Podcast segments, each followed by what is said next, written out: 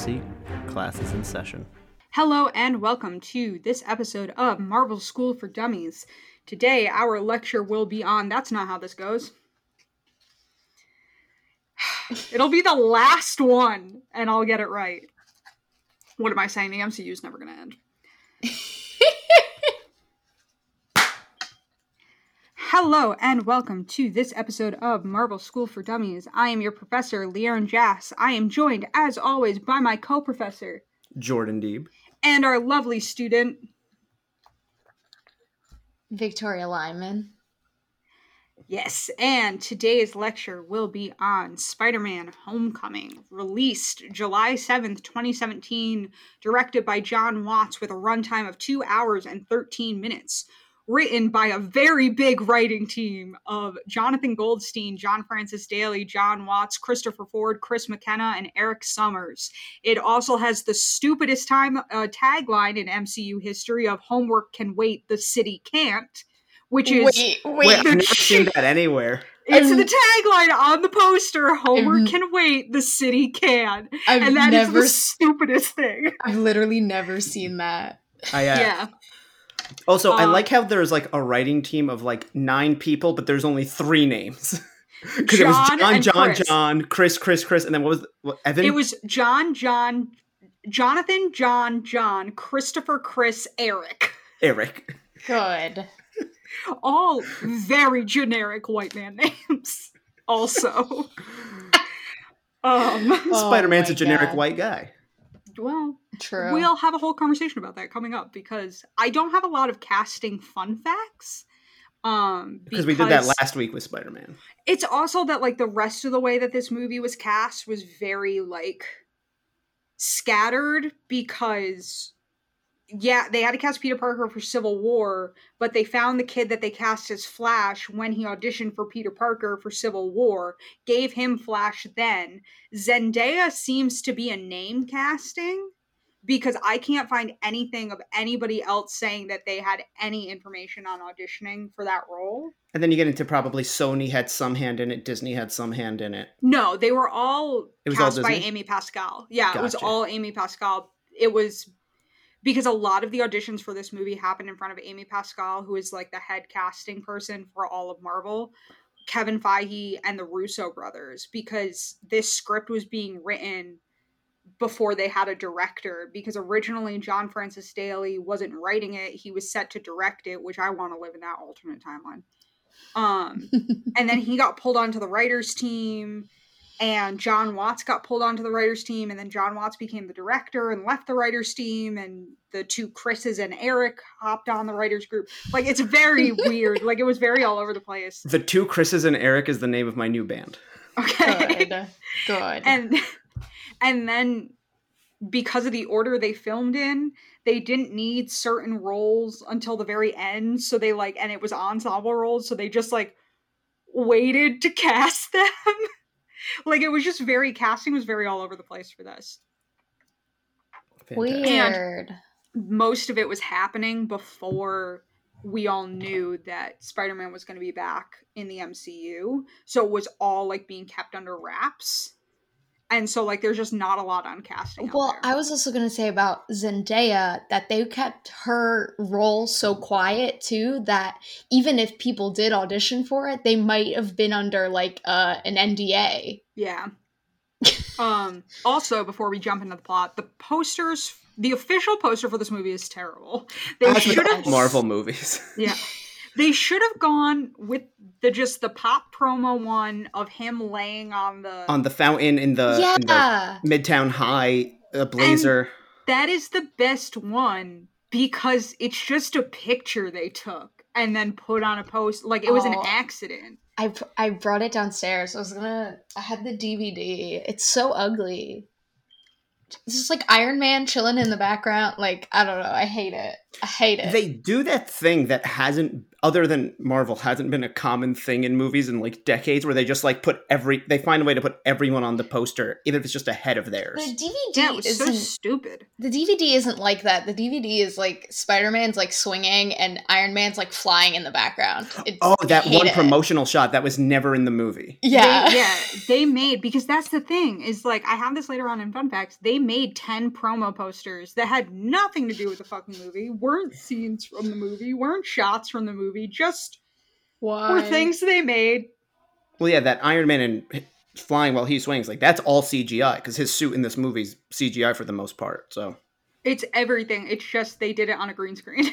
yeah, like for all of them except for the one of him in the hoodie because that is he was just in costume laying on a fountain a photographer took the, took a photo of it just because it was like a good shot and photographers do that shit then they were like, let's put Marvel's New York in the background of this boom poster. well they had it and they were like we need to make another promo poster and they just cut him out of whatever the real background was because they weren't in new york and put it you know by the fake hudson and the fake city and went poster Um, Can, oh my god. Okay, wait. So, first off, for some reason, if you haven't been listening since the beginning and you're just like all over the place, um, I have seen this movie prior to our watching in of all uh, of all of the movies. yeah Um, this podcast began because Victoria wants to be able to see Spider-Man 3. no way home. I mean, also I did want to watch all these movies, but yeah, Spider Man. um, um, oh, okay. Um, Jordan, was there a reason that you didn't come with us to see this movie? Did you see it already? Is because that I what saw happened? the I saw it the day it came out, as you would from me. Like I, I got the pre-order tickets. I got the Regal shirt that came with it. I wore my Spider-Man hat to the premiere, and like the only time I've ever posted myself singing publicly was I sang the Spider-Man theme song on Snapchat on my way to this movie. That's beautiful. Um, Leanne and I were a married couple the summer this came out. We did Yes. dinner and a movie all of the time. Like every weekend. Yeah. In like the summer of 2017, we did dinner were and a cheating movie on me? We went out for ice cream. Well, you had to go see it premiere day, so you didn't get to be a part of the thruple, okay? It's also you guys didn't really like like you guys had met before this, but like not really. You guys hadn't had the bonding experience of the train ride to Buffalo yet. Yeah, that is true. Um, you had that about a month after. But yeah, it's also I just don't care about Spider-Man as a rule. So I was just I wasn't like dying to see it in theaters, didn't want to go premiere day. I very rarely want to go premiere day. People oh, I are usually like to do the midnight premiere. Yeah, no. People are mean to me. People are loud. I don't like crowds even before COVID. Movie theaters make me a little nervous sometimes. Like, we can wait. And then Victoria was like, I want to go. I was like, okay, I'll wait until you want to go. Um, no way home. I'm seeing at midnight. I'll come with you, and I'm bringing Widow, I'll see like opening I'm- day or opening weekend. Eternals, I'm uh, bringing- Shang-Chi. I'm bringing clown noses. I'm telling you, I I'm told ready. Leanne that if she is in town when No Way Home comes out for the holidays and we all go see it together, I will let her buy a clown. Uh, I will buy a clown wig and a nose and let her put it on me, and we will go out to dinner with those on me if Tobey and Andrew are not in No Way Home. I am willing to do that. I'm, I'm holding him to this because there are so many clues that they aren't in this movie. Mm. Did you see the interview with Andrew Garfield? okay. We're Okay. not talking about this. All I'm going to say on it is actors are not conniving like that. I promise you. They're not sitting there and going, I'm not saying no, but like I can't tell people I'm in it. Like, no, they just don't aren't in it. Get over it. Anyways.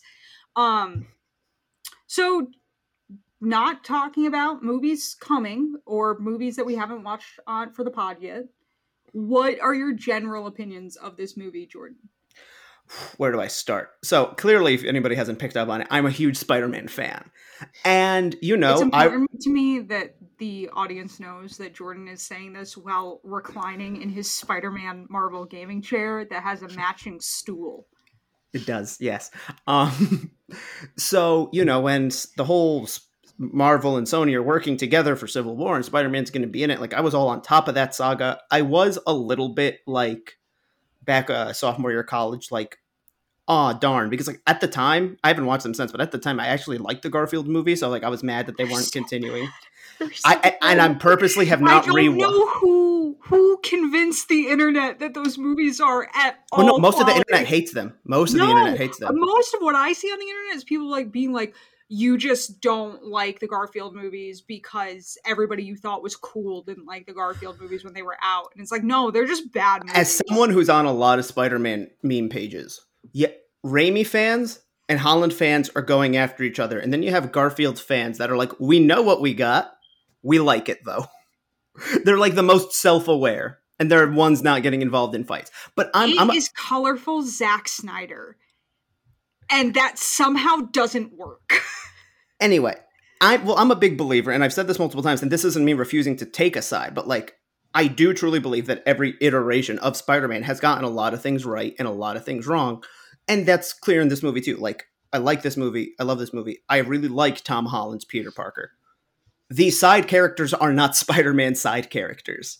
Um, they we'll have a chat about that later. And If that- you can hold on your opinions on the characters. sure thing. Instead of casting fun facts, I have a whole thing about backlash while they were trying to make this fucking movie. Yeah, and you know, including what I think is the moment that Kevin Feige went, "This isn't worth it. Like this is not worth it." So yeah, like I really enjoy this movie, and they they get a lot right. They also do some stuff that I wish they did differently, and you know, no Spider-Man is perfect yet. No adaptation of anything ever will ever be perfect to anyone because it is never going to be what you want it to be in your own fucking head. But getting mad at actors and directors and writers and sending them death threats is dumb. True. No, Rian Johnson deserves to die because I don't like Luke. That's a joke, people. That is a fucking joke. As someone who did not like The Last Jedi, he's a good person. Just let the man Rian live. Johnson is an amazing writer director, and Yeah. that is a prime example of it didn't go the way Star Wars fans wanted it to go, and they can't handle it. I don't give a fuck. The Last Jedi is a great movie. Anyways, um, this movie's fine. That's I think in my ranking- full analysis. Pretty much, it's fine. I mean, like it's there. Like I don't. If it's on, I'm not going to turn it off. But it's not one that like You seek I'll out. go out of my way to rewatch. And I think like I started writing up my rankings because I knew I'd forget. Um and I think it's like dead middle. Yeah, it's just like in the middle. That's like it's fair.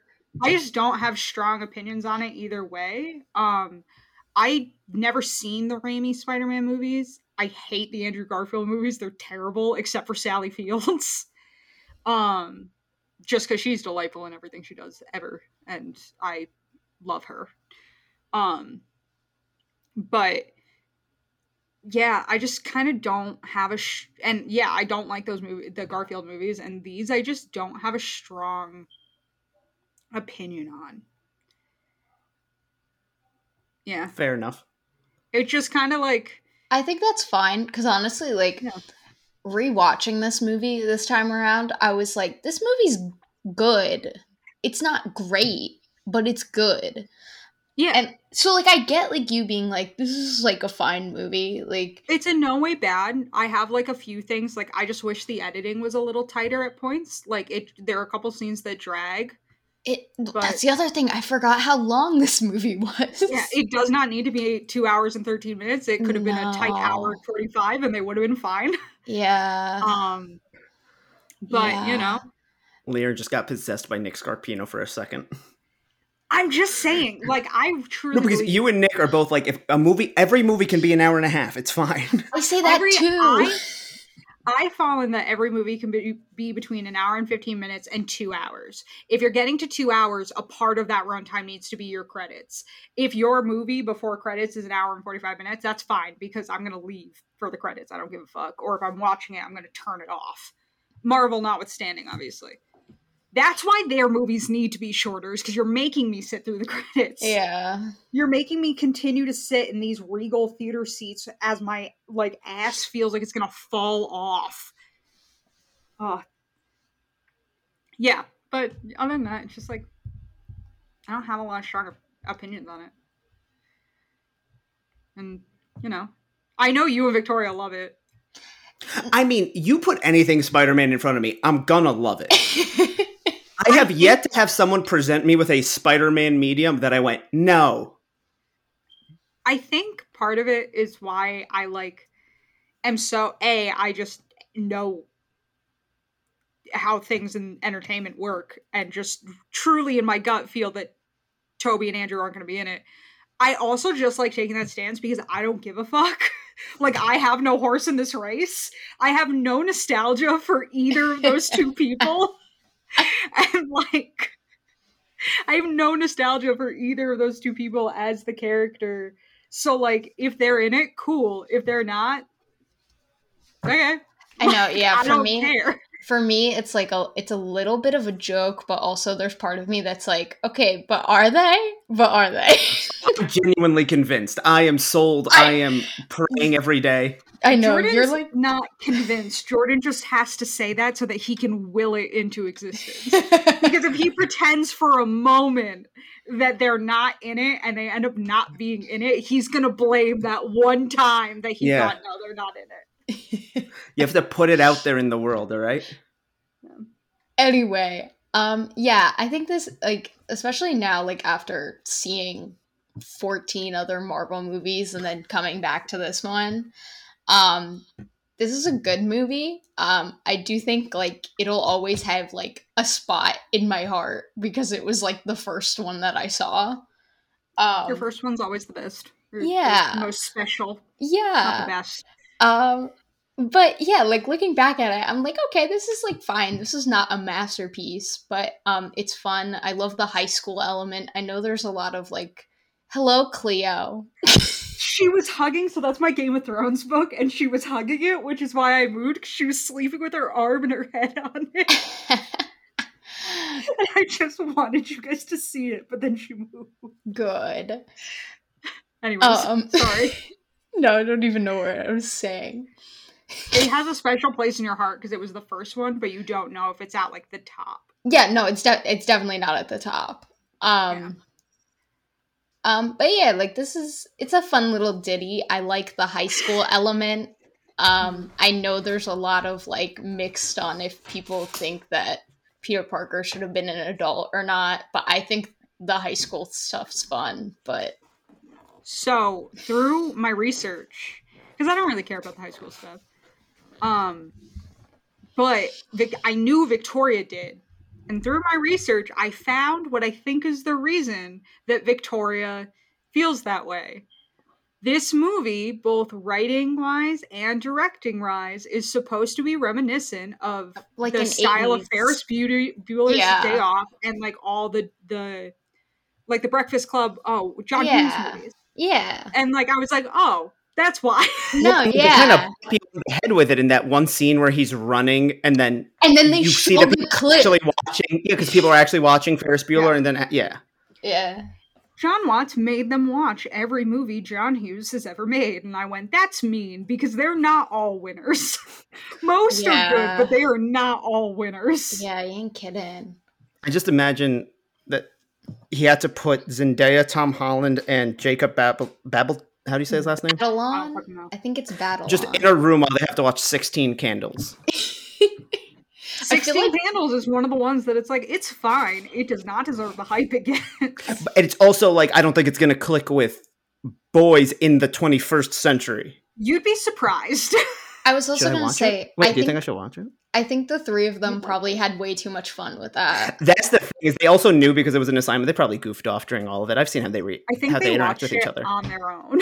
I Aw, don't think he made them sit in a room together. He just said to them, "Hey, before the table read." Didn't put them in detention together. No, um, because they all did a lot of weird shit in the lead up to like get into character.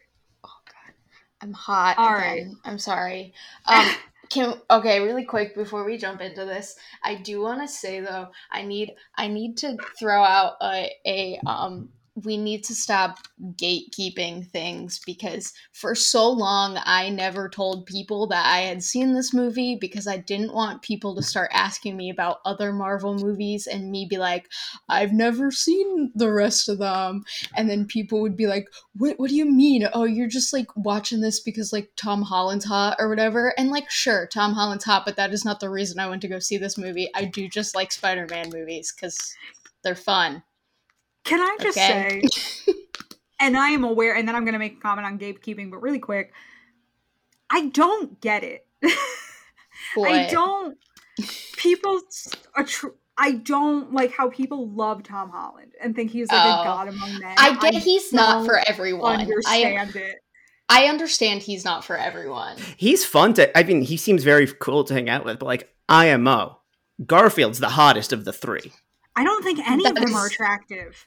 I don't think anyone who has ever played Spider-Man in a live-action movie is Andrew attractive. Garfield's butt in that costume could cut through glass.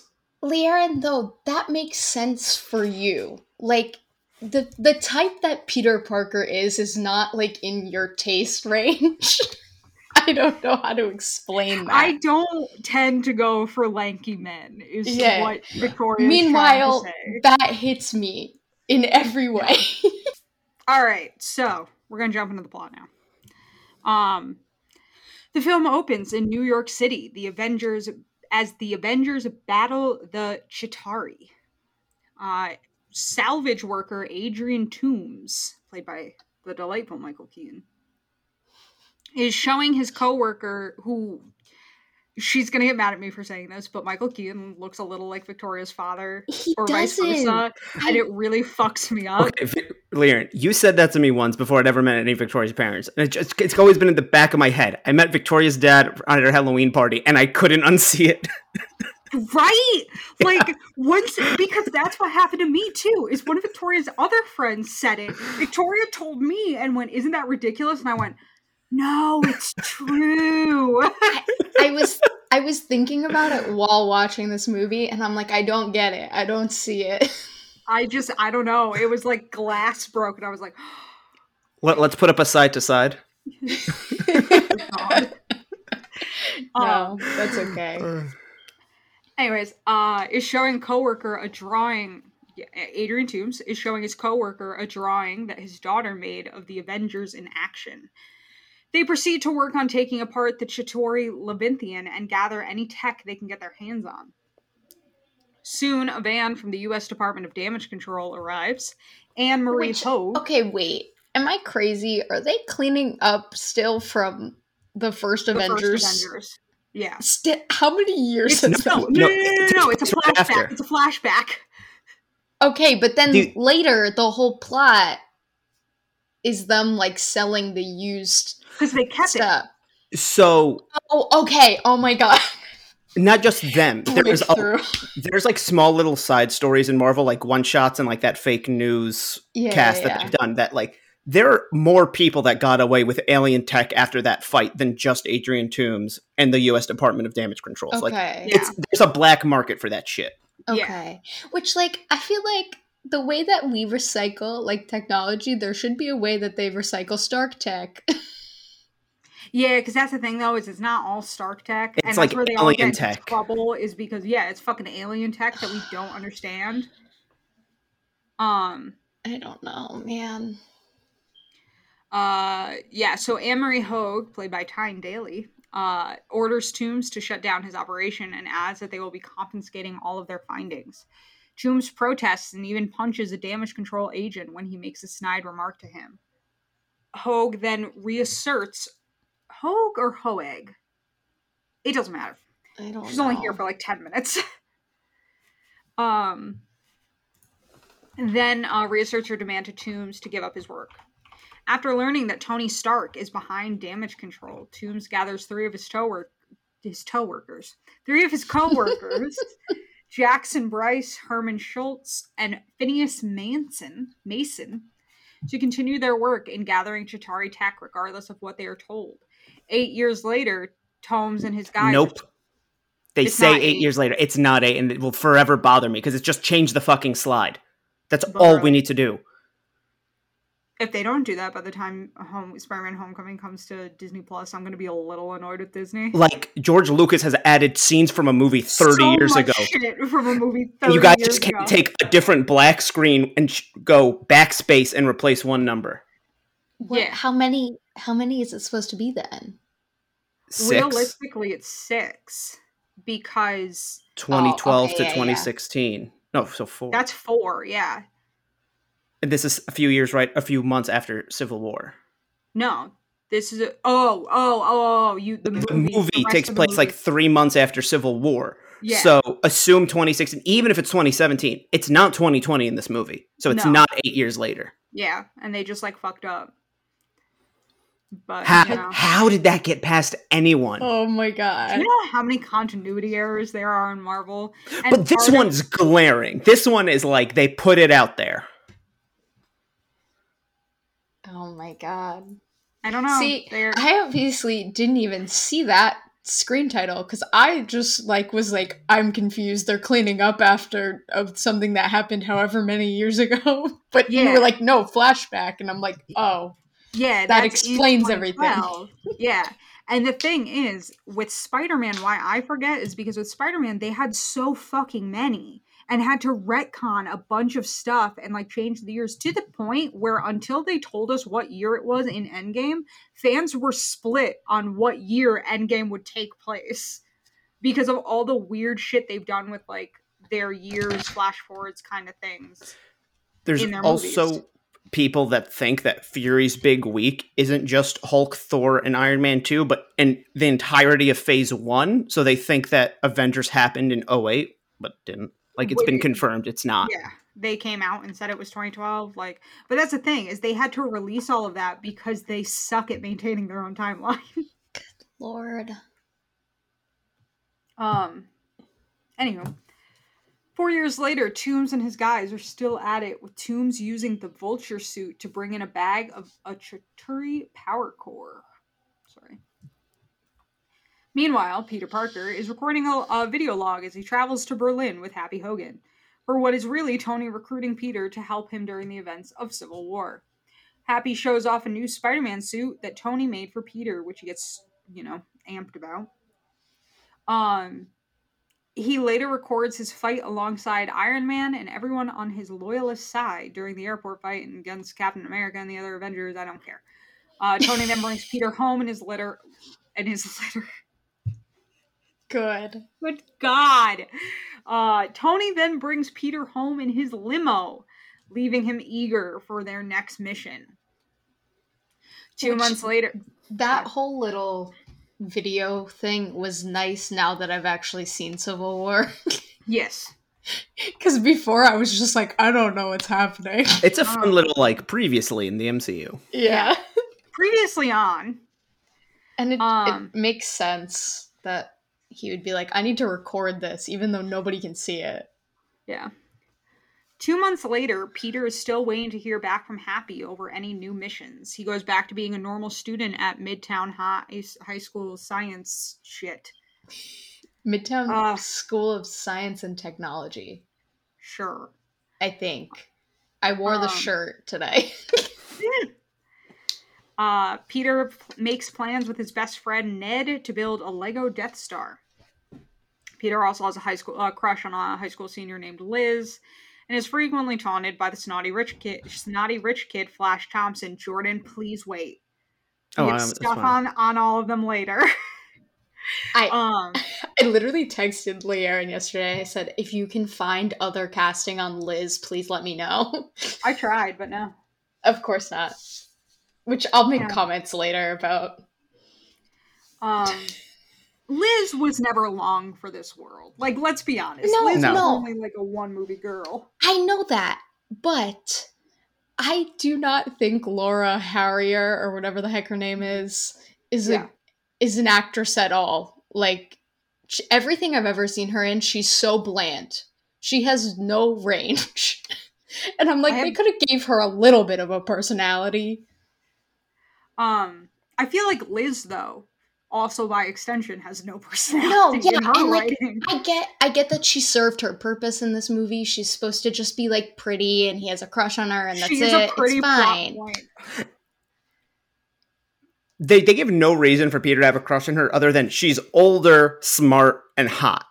And yeah. the only indication you get that she's smart is that she's also on that on the- team. yeah. Yeah, it's just that she's hot and, And needs older to be than him. Vulture's is older and needs to be Vulture's daughter. Yeah. also, She's just a pretty plot. and we'll get to that when we get to that. Never mind.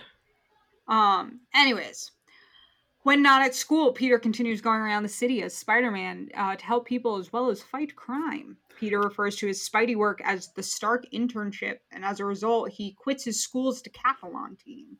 Which you know what, you're already going to a nerdy school for nerds. Don't add to it by being on their decathlon team, my man. Yeah, like how are you going to be the nerdiest of the nerds? Yeah, Oh. And that's coming I'm from me. hundred percent joking. Live your life. If you're smart, go into sciences. I don't give a fuck. But like, come on, stop hitting me over the head with the reason Peter Parker is a nerd. I am aware. People Yeah. who don't know anything about comics know Peter Parker is Spider Man. Peter Parker is nerd. Like, yeah. And his uncle's dead. and his uncle's dead. Yes. Um. Anyways. Uh, when not at school, Peter continues to go around the city. and I read this already. While at school, Peter secretly creates a new web fluid for his shooters. I hate that phrase for some reason. The phrase web fluid is very Yeah. gross to me. It's it's very gross. but web liquid is also terrible. I, I just say webbing when I refer to the actual web, and then the web But this shooters is are web what's shooters. in the shooter. Yeah, but the webbing. I just call it the webbing. But that's not webbing yet because it's not webbed. It is just a liquid.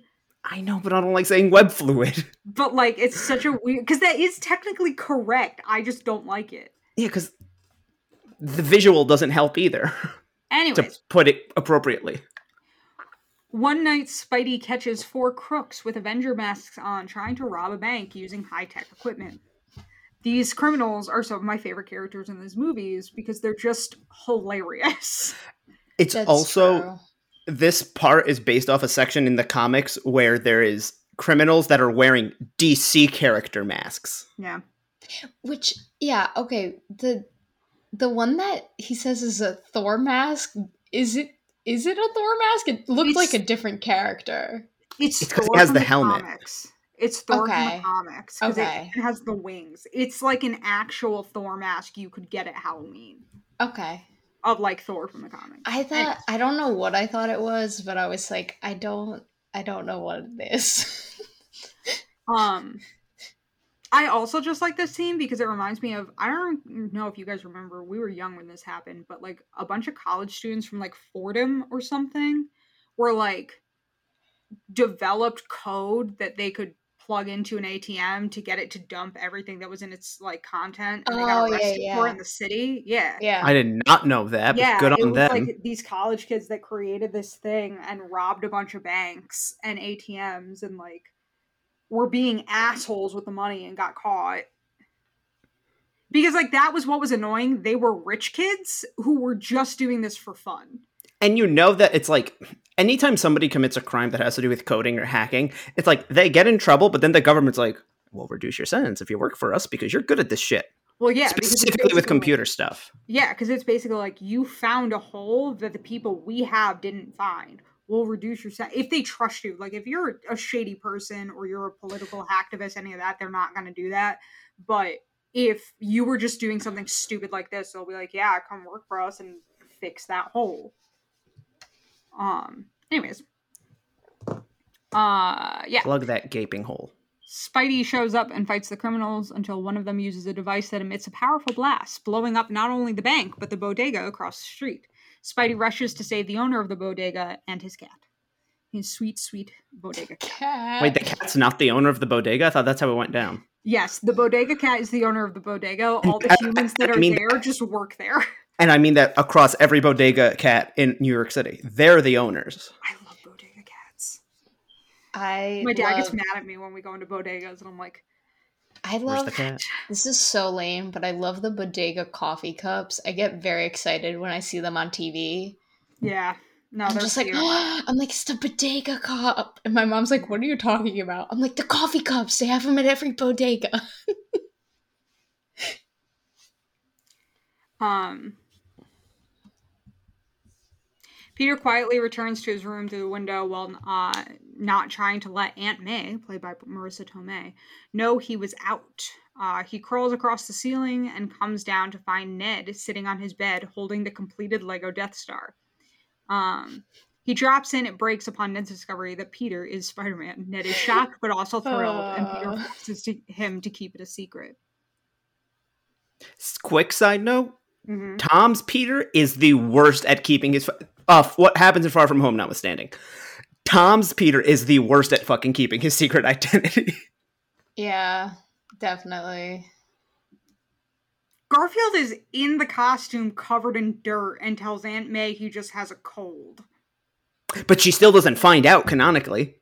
Still, I'm just saying, none of them are good at it. No. Also, no. when you make it younger, like, eventually you have to. Like, DC went through this with Barbara Gordon specifically because she's the only one that isn't doesn't like live with the Waynes in Batman. That like Jim Gordon eventually has to. Her father eventually has to know she's doing it because she lives with him. Well, like, he's also a detective by career.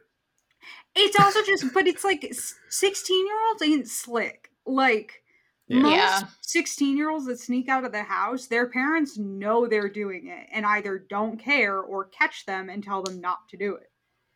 But like teenagers aren't, especially in fucking Manhattan apartments. Are you kidding me? Oh, Do you know yeah. how small they are? Do you know how thin the walls are? How loud the fucking fire escape is? Like, you're not getting in and out of a New York City apartment quietly.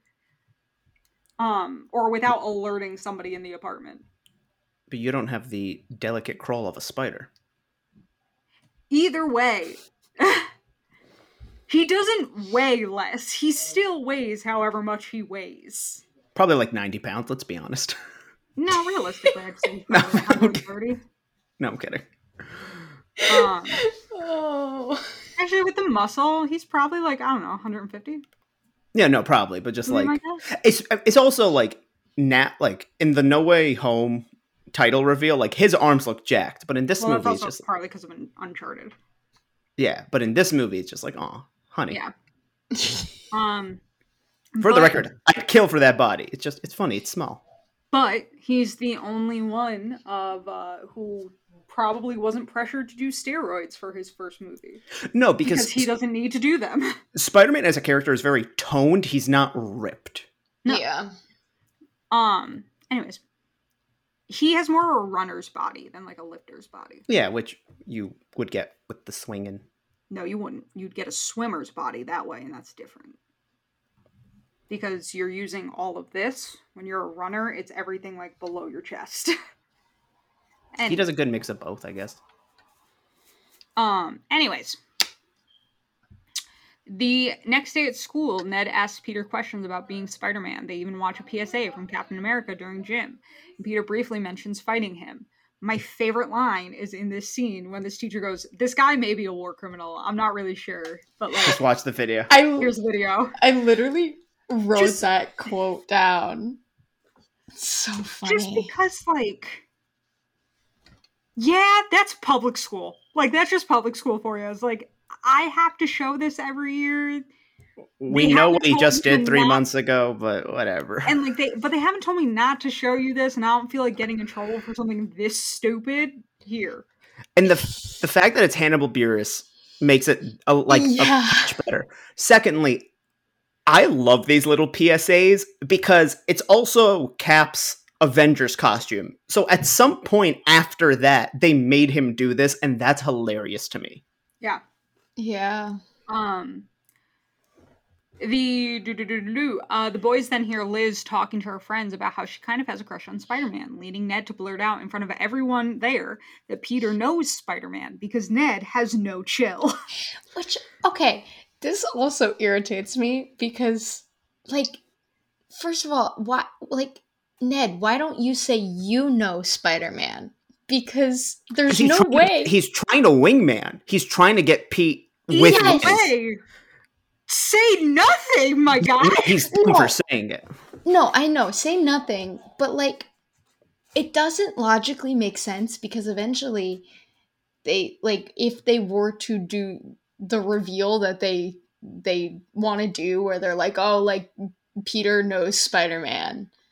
The- Peter and Spider-Man cannot be in there in the same room ever Yeah. for obvious reasons. That that's that's Although- the issue. So I I'm feel like, like this is the other just say that you know him. But the other issue with that is if they're going to this party with Spider Man, Peter would absolutely be there because Peter and Ned are joined at the fucking hip. So Yeah. either way, just It's- don't say anything. No, yeah, you I know. not. Your input in that conversation in no world was necessary. Like, fuck. Uh, Ned has no chill, and this continues into every other movie Ned is in. that's true. There's a moment in Infinity War that I won't spoil, but that Ned's a moron. No, no, that one came in clutch. That was smart. Um, it's, We'll get to that when we get to that. Freaks out. Anyways, in fucking Far From Home, he has no chill when it comes to the chick. Honestly, that was Betty. that was the most fun part of Far From Home because it's it's I- weirdly accurate to how high school kids behave on field trips. We're like, like, we fell in love, and it's like, no, you guys were just excited and you were next to each other, and so you got those shit mixed up. Well, no, it's you're in a foreign country. You're in Italy, which your stupid child brain Goes- like a thing. Okay, we'll talk about Far From Home when we get to Far From Yeah. Home. Um, Liz then invites Peter and Ned to a party at her house so that Peter can try and invite Spooderman. The boys attend. The boys attend the party, and almost instantly, Ned tries to get Peter to change into his Spider-Man outfit. Peter doesn't want to, and still Flash also starts bothering him to find to bring Spider-Man. He goes to change, but then sees an explosion in the distance. He goes to navigate and finds Bryce and Schultz selling Chitauri tech to a local gangster named Aaron Davis, played by Donald Glover. Yeet. I love him. I just don't want Aaron Davis to be there because I know what happens with Aaron Davis and know that storyline. Yeah, And it it's sad and I don't want to watch that when Donald Glover is is uh, Aaron Davis? Yeah. Yeah, because the deleted scene also revealed that Miles is real, or a canonical. Yeah. Well, yeah. He also mentions it just in the scene. Well, by name. yeah, it's just I don't know. Yeah. Yeah. It's just like I don't want it hurt me enough in Into the Spider Verse. I don't need it live action. Yeah. Like, um, But also would love live action Miles Morales. I would love yeah. it. So would I. It's it's, it's got to be coming. There's no way it's not. I don't know. I don't know Because of all the Sony shit. if it wasn't for Sony, I'd be like, yeah, they're gonna make that. That's what that Tom Holland's gonna be out. We've introduced the multiverse. It's gonna be Miles Morales, like whatever moving forward. But with all the Sony shit, because they sold off all of those characters. So like, Did they though? Because Miles wasn't a thing when they sold the characters off in the '90s. it doesn't matter. It's anything heavily associated with Spider-Man. Yeah, well that's how they did the Into the Spider Verse movie. Yeah. Yeah. They have rights to every major Spider Man character. It's why them being able to do Daredevil was such a big deal. Because Daredevil is in this weird gray zone with the Marvel contract, with the Marvel Sony contract. He's kind of like the Maximoff twins, but with Spider-Man. Yeah. Where it's like he's kind of both. It's also um why uh Zendaya's character isn't Mary Jane. She's not Mary Jane Watson. No, she's Michelle Jones. It's Yeah. also, there's more to that too that I have fun facts on later. Ooh. Turns out, Kevin Feige and all of the writers hate Mary Jane Watson. Which like Oh, no. fair. I mean, she's a terrible character, but you know, I get it.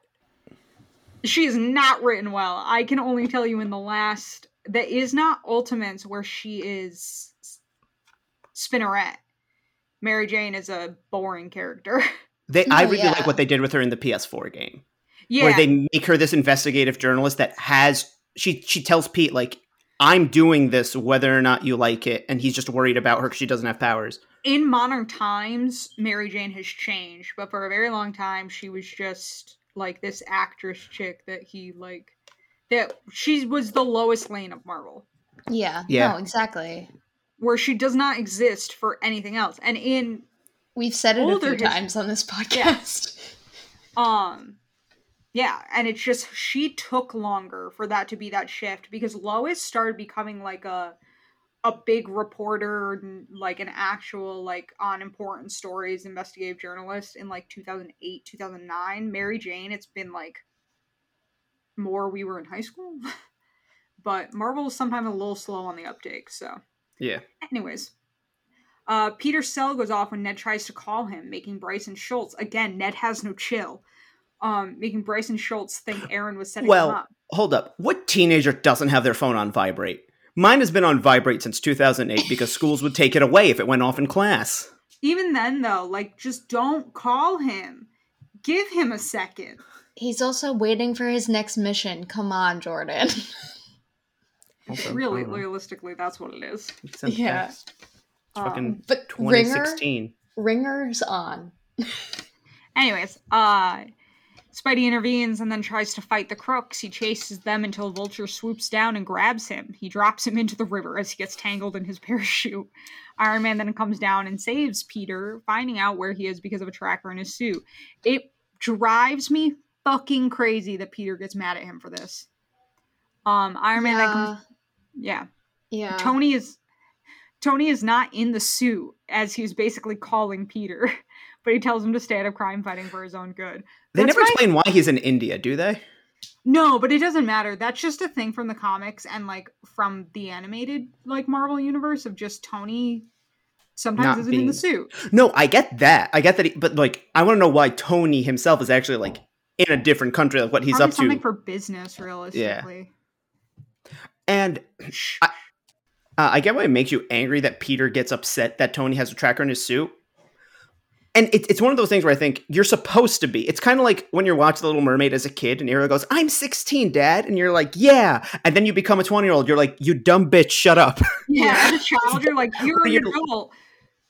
so I think the whole point of this movie and on a bigger scale, this version of Peter Parker is he's trying to get up there, but right now it's too big for him. But it's 16. If Tony Stark handed me a suit and was like, hey, this is your Spider Man suit now, I'd be like, this has a tracker in it. This is probably recording me at all times. You're smarter than average 16 year olds. I'm just saying that, like, I feel like most 16 year olds would be like, yeah, there's a tracker in this.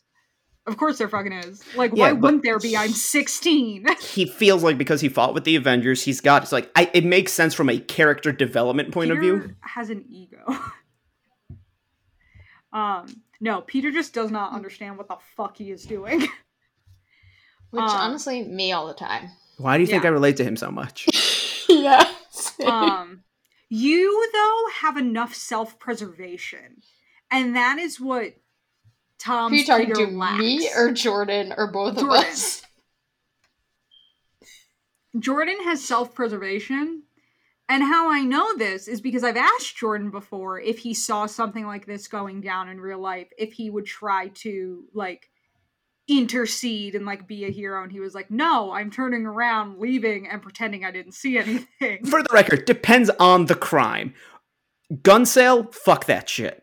i said, Spec- like this kind of example, like this Yeah. kind of thing, not like a murder or somebody being like. If someone's getting mugged, or God forbid, there is a fire slash active shooter, I will help. If I'm on my way, help someone get out. yeah. If you see somebody being assaulted, like you're gonna yell, but like shit like this, where it's like a drug deal or a gun sale or like any of that kind of stuff, that like this is the cop's job and nobody's Unless I got to the point where I start carrying a gun on me, I'm not getting involved. exactly. And I don't even carry a knife on me. You're not even supposed to bring a knife to a gunfight. this version of Peter doesn't have that self preservation part of his brain that goes, if I do this, I will die. Arguably, no version of Peter had that at certain points, but like because we don't see the Uncle Ben stuff go down with this one, with the other two, it very much becomes a like they're they're reacting by behaving in ways that are dangerous. Yeah.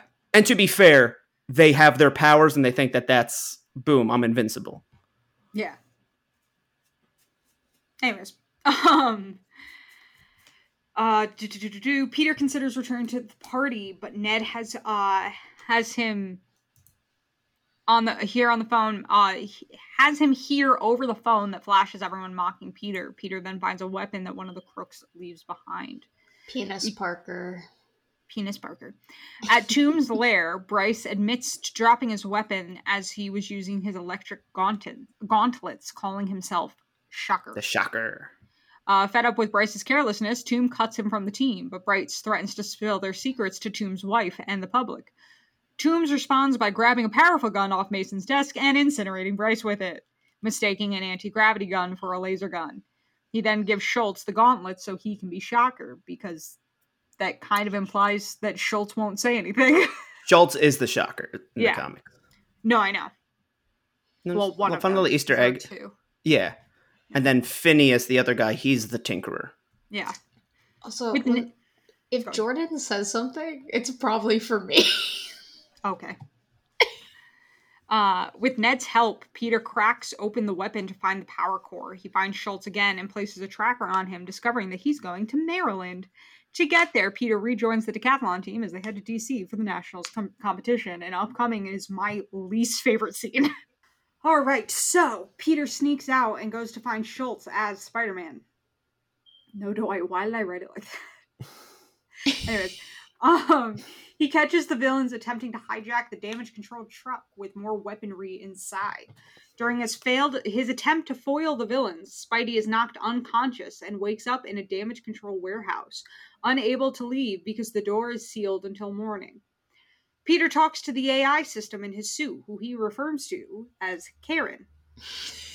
She helps Peter get a better understanding of how his suit works. He even tells her about his feelings for Liz. He I like we start started learn- using the AI as a therapist. I know. But like it also feels like a really slippery slope that Spider-Man could have just became the movie Her real quick. Oh, absolutely. Her ex machina very quickly. oh my god. Um his relationships with the AIs are, are funny. They are. Yeah. I'm happy that in his head he heard that voice and went, I'm gonna treat this like a middle-aged woman and not someone my own age. This is my mother now. Yeah. Yes. Peter doesn't have a mom, so he finds it in AI. yeah. Uh Before this, he was just really, really sensitive about Siri. yeah. You can make Siri a man, which then would maybe hurt him even My more. Siri. I tried making my Siri a British man to sound like Jarvis, but it doesn't sound enough like Jarvis. My It's like- Siri is a British man. Just because I like it. Mine's not Oh. British, but it is a man. It's the American. Oh, I still have the I still have the original. Yeah, no, I don't like the original. Yeah, the voice me woman. out. The woman kind of freaks me out a little bit. That's sexist. Okay, and what about it? I'm a woman. Victoria Anywho, Lyman, misogynist. Anywho, uh, da-da-da-da, bu- bu- he also learns that the power core is basically a bomb that will go off when exposed to radiation. Uh, when he realizes that he's about to miss the competition, Peter has Karen help him unlock the doors as he rushes to the competition. Peter missed the entire competition, but the team wins thanks to the help of reserve loner Michelle Jones, played by Zendaya. The team then heads over, heads over to the Washington Monument. He calls Ned to warn him about the power core that he was holding, but is unable to get a message through. As Spidey, he rushes up the monument. I hate this scene. Oh, I do too. Which part? The whole him thing. going up the monument. I am terrified of heights, and for some reason, when it's camera looking down the height that they're up, um, it makes me nauseous. It makes me really dizzy. I don't get motion sick, but like if it's showing how high up someone is on a building, it's like So most Yeah. Spider-Man movies don't do it for you then. no, it has to be top down. gotcha. Like it has to be looking down on them. I just feel like this whole this whole scenario freaks me out because like I'm always afraid of being like stuck in an elevator. What if an elevator stops working? What if the elevator just falls many of flights? yeah. Uh, I also just like Okay, so here's a fun fact about me. Uh, my anxiety presents in, a, in crowds presents in a lot of ways of I'm convinced somebody is going to pull something out and shoot me. um, or have like a bomb. When we went to the Washington like mall where the monument and like the Vietnam Memorial is and like the Lincoln Memorial is and all that stuff, I was just nervous the entire time because if anyone's gonna do something, it's gonna be there. Wait, wait, wait. I'm sorry. I just remembered. Is this more about how you don't know where buildings in Washington D.C. are? no, Victoria? no, no, no. I would just remember there's that line with uh, Zendaya where she says she doesn't want to go in because she doesn't want to. Uh, uh, Because it was built by ce- slaves. yeah, celebrate a building built by slaves. And Martin Starr's character's like, I don't think it would. And then the security guard's like, Mhm. Yeah, it is. I think a lot of people don't realize that because I couldn't name for you when it was built. I don't know. Honestly, either. I couldn't either. and I was a history major. It's just I there. can I know generally when the current White House was built and generally when the building of Congress was built, but beyond that, like could not tell you when any of those memorials went up. Uh, construction started in 1848. Okay, Yeah. how soon after Lincoln getting shot in the back of the head did he get a monument?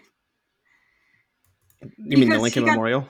Yeah, because he got shot in 1860 something. I want to say 65. It was right after the Civil War. And it was there in Oh. 1965. the the Lincoln Memorial was built in 1914. Okay. So, like, he had been dead, like, a while. Yeah. Yeah, they don't usually do that while the people are still alive.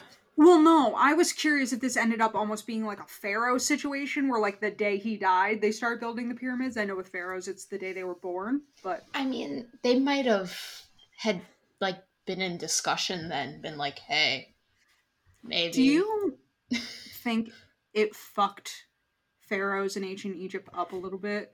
That, like, their entire lives, their tombs were being built? Like, they were watching. Yeah, that would freak me out. But I don't know. And, know. like, it if you were a them up. slave, No, I'd start putting were- requests in. but if you were, well, you can't. If you were a I'm slave. the fucking pharaoh. Don't tell me what I can do. Well, no, because it's uh, you wouldn't because it's a very specific. It's built a very specific way that went with your beliefs, and if it's built wrong, you won't become a god. No.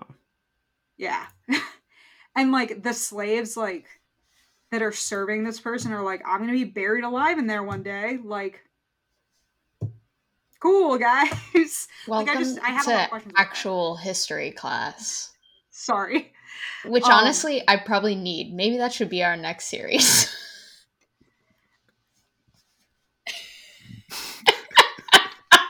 just sometimes I question gaps in people's knowledge and then remember that we all went to public school. oh yeah, no. I like remember the history education that people got at, at our high school. Well, like, okay, I'm gonna be honest. Like two weeks ago, I figured out that the school that they go to in Glee is named after a president, and I didn't know that. What's the name of the school? William McKinley. Yeah. He got Um, shot. Yes, he did. And uh, I'm writing down this timestamp, and I will cut this if Victoria wants me to. But uh, Victoria also didn't learn that the White House and the Capitol were two different buildings. I'm so fucking happy you said it before I did. January sixth, 2021 insurrection was when Victoria learned that from me. like, not even from the news, from a text message I sent. And we were all there for it. Oh. okay, because to be honest, like everything in Washington to me is just the White House. I'm like, that's all. Like, I know there's different buildings, but to me, it's all just one. Because there was more important stuff going on at that moment, I know we let it slide, but it felt a lot like that, like that scene in Friends where Ross goes, "Monica couldn't tell time till she was 13," and she goes, "It's hard for." And Chandler goes, "It's okay, honey, it's hard," and then she turns around, and he goes, "Whoa."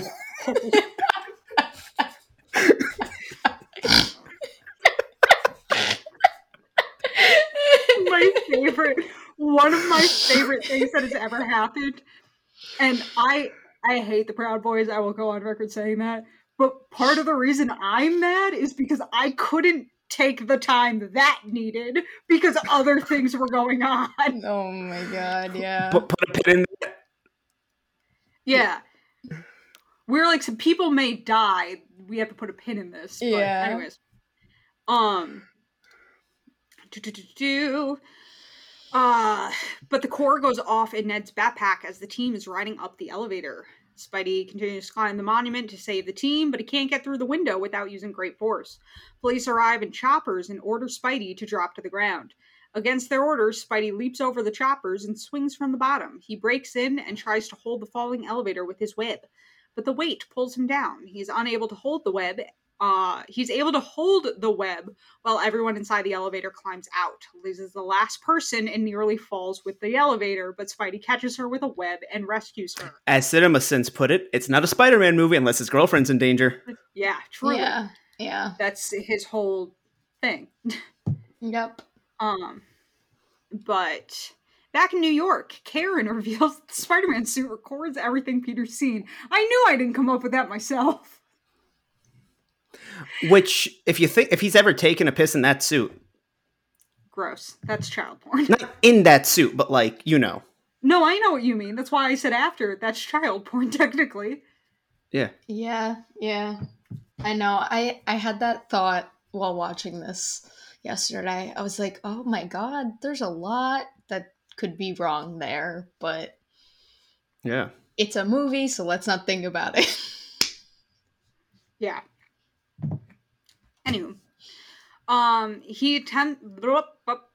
Uh, she gets a visual on Aaron, and Spidey finds him in a parking garage, web slinging his hand to his trunk.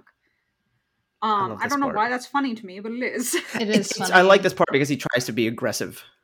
Yeah. I I also like that um Donald Glover's character is like, "Come on, man, I got ice cream in there." yeah, he's like, dude, come on. Um, he attempts to interrogate him to find out why he was trying to get tech from Toombs' goons. Uh, Aaron That their says he- official name, the Toons Goons. Toombs' goons. Good. Uh, Aaron says he was trying to get them out of his neighborhood. He figures that Spidey is new to being a hero. Aaron tells Spidey that Toombs uh, is meeting to gather more tech at the Staten Island ferry later that afternoon. Spider Man then leaves Aaron web stuck to the trunk And he says it'll dissolve in a couple hours. in two hours. Yep. I'm sorry, I got distracted. You can add photos in the notes app. Yeah. Yeah. Um, There's Okay. now going to be this beautiful picture of me in the Spider-Man notes. Yeah, no, I I really like how basically he goes to confront uh, Aaron Davis. and He's like, listen, man, I wanted a regular gun. and these Yeah. people show up and they're giving me this laser thing. Yeah. Like, he's not into it yet. I was yeah. not looking for this shit, my man. Like, um. On the ferry, Toombs is meeting with another criminal named Mac Gargan. Garland. Spidey gets Gargan. It's Gargan? Mhm. And everything I found, it was Gargan. If IMDb has it wrong, I will not be surprised. But Huh. I know. I always heard it as Garland. I have no idea because it's Gargan. Gargan. And I've heard it in like multiple things. Mac Gargan. Gargantuan. Okay. Yep. Spidey gets a call from Tony, but he lies about what he's doing. Spidey spots Schultz on the boat, but sees Toombs and doesn't realize that he is, in fact, Vulture. Uh, he swings in and incapacitates Gargan and his goons. Toombs tries to use a weapon on Spidey, but he holds it down with his webbing. This backfires since the weapon becomes unstable and splits the ferry in half. Spidey then tries to hold the ferry together with his webbing, but it's not strong enough, continues to split. As Spidey holds on as much as he can, Iron Man and his tiny drone show up and put the ferry back together and save everyone. Which we could have used when the Suez Canal got stuck. Which Just kind of. stop. know? I do think Um, this scene is cool. I just like I don't know, it's cool to watch. If a shot like that wasn't in everything Spider-Man ever, I'd be like, yeah, this is cool. Yeah, I was gonna say like it, kind of like his girlfriend being in danger. He's always got to. He's always got to hold two things together. Yeah. I also And it's like, there's the one guy on the ferry that's like, "Yeah, Spider Man," and then Iron Man shows up and he's like, "Yeah, Iron Man," and all I could think of was Jordan. I was like, "This would be Jordan." He would Yeah. just Before you said the "Hey Iron Man" part, my inner monologue defaults to "Yeah, Spider Man." Like when I'm not thinking about anything, Yeah. Um, I am that man. Spidey retreats to a rooftop, and Iron Man finds him, chewing him out for not listening to him and lying to him about what he was doing with the suit. Peter then attempts to put the blame on Tony for what happened with the ferry for not listening to him about the vulture. But Tony steps out of his suit this time and reveals he did, in fact, listen to Peter, as he sent the FBI on the same ferry that Toombs was on. He goes on to remind Peter that while nobody got harmed, if somebody did, it would have been on Peter. Feeling that he's unworthy of it, Tony demands Peter give him the Spidey suit back. Peter becomes a five year old immediately and uh, starts begging in a very sad display. yes. Um, all I can think of is when I watch that scene is when Cody and Noel did the reacted to the virginity thing on their on That's Cringe. and are like when you're when you're doing this as a guy as a person as a man you have been reduced to nothing yes when you have your hands folded and are slightly bent over begging reevaluate who you are oh my god yeah yeah Um, I'm not gonna reevaluate shit. I paid this dominatrix three thousand dollars. I'm in this position on purpose. Okay I don't know. I just I really thought that'd be funny. jordan I thought that'd go over better. I'm not gonna lie. that was like out of pocket um Ninety percent of what I say is out of pocket. true Yeah. well uh it pleases tony saying he is nothing out the suit to which tony says if you're nothing without it you don't deserve it or some shit like that honestly that's about accurate to uh script line There we go. Uh, Peter fails to convince Tony to let him stay with the suit. He goes home to Aunt May dejected. She gets it, gets on him for not answering his phone all day, even going to the police to find out where he was.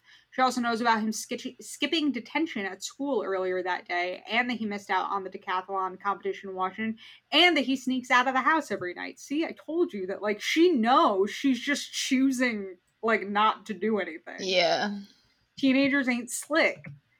Um, every night, demanding an exclam- explanation, he admits to getting fired from the Stark internship. Peter resumes his life as a student, spending more time with Ned. Peter finds Liz at school, admits to liking her, which he already knew. They always know. Just admit it. You're never surprising them. Like, we always know.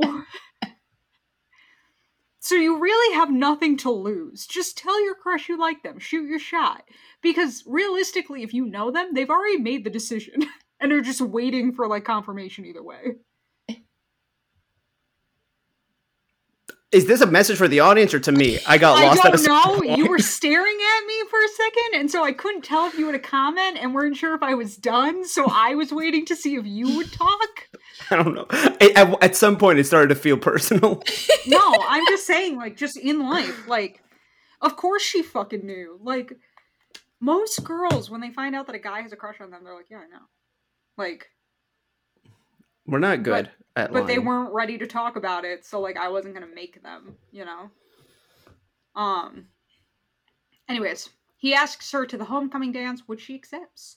On the night of the dance, Peter goes to pick up Liz, only to learn that her father is in fact Adrian Toombs. This fucking plot twist when I first saw the movie, bravo. like, honestly yeah i know it really it's not a plot twist in the sense of like a, they've been building up to it.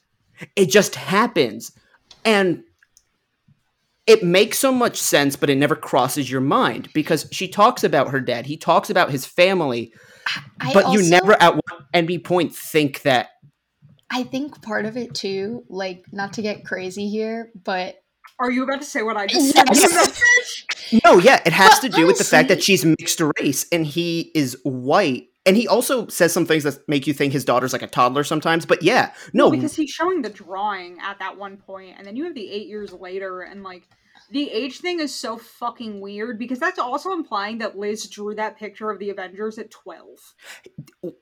did she draw it? I I remember him He saying he says, "My found it on the floor. No, it's my daughter's Yeah. drawing. Like he's showing off something his daughter made. Like the way a proud dad does about like his six year old. But she was, 12. Yeah. Yeah. Well, she's like you assume But seventeen. they in were this doing the math that she was eight. Yeah, Yeah, so she even was for an eight-year-old, that's kind of sad. But it's like a little more normal. Like you still do art in school that like doesn't fucking matter, like isn't real shit. Yeah. It's just like drawing with a certain medium that they've decided on. Like so like that's like different. But they act like she's like a toddler in that scene, but then either way you do the math, it's like Ooh, yeah. not great. yeah, yeah. yeah.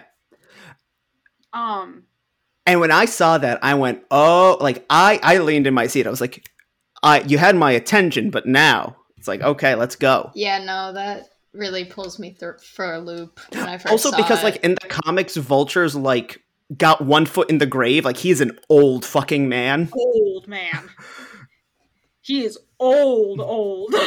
also, Yeah, did was Birdman before or after this movie? Before. before Birdman Just- came out. just um, funny. when- like early in he went Batman, Birdman, Vulture. He's got a theme, Michael Keaton. Good for him.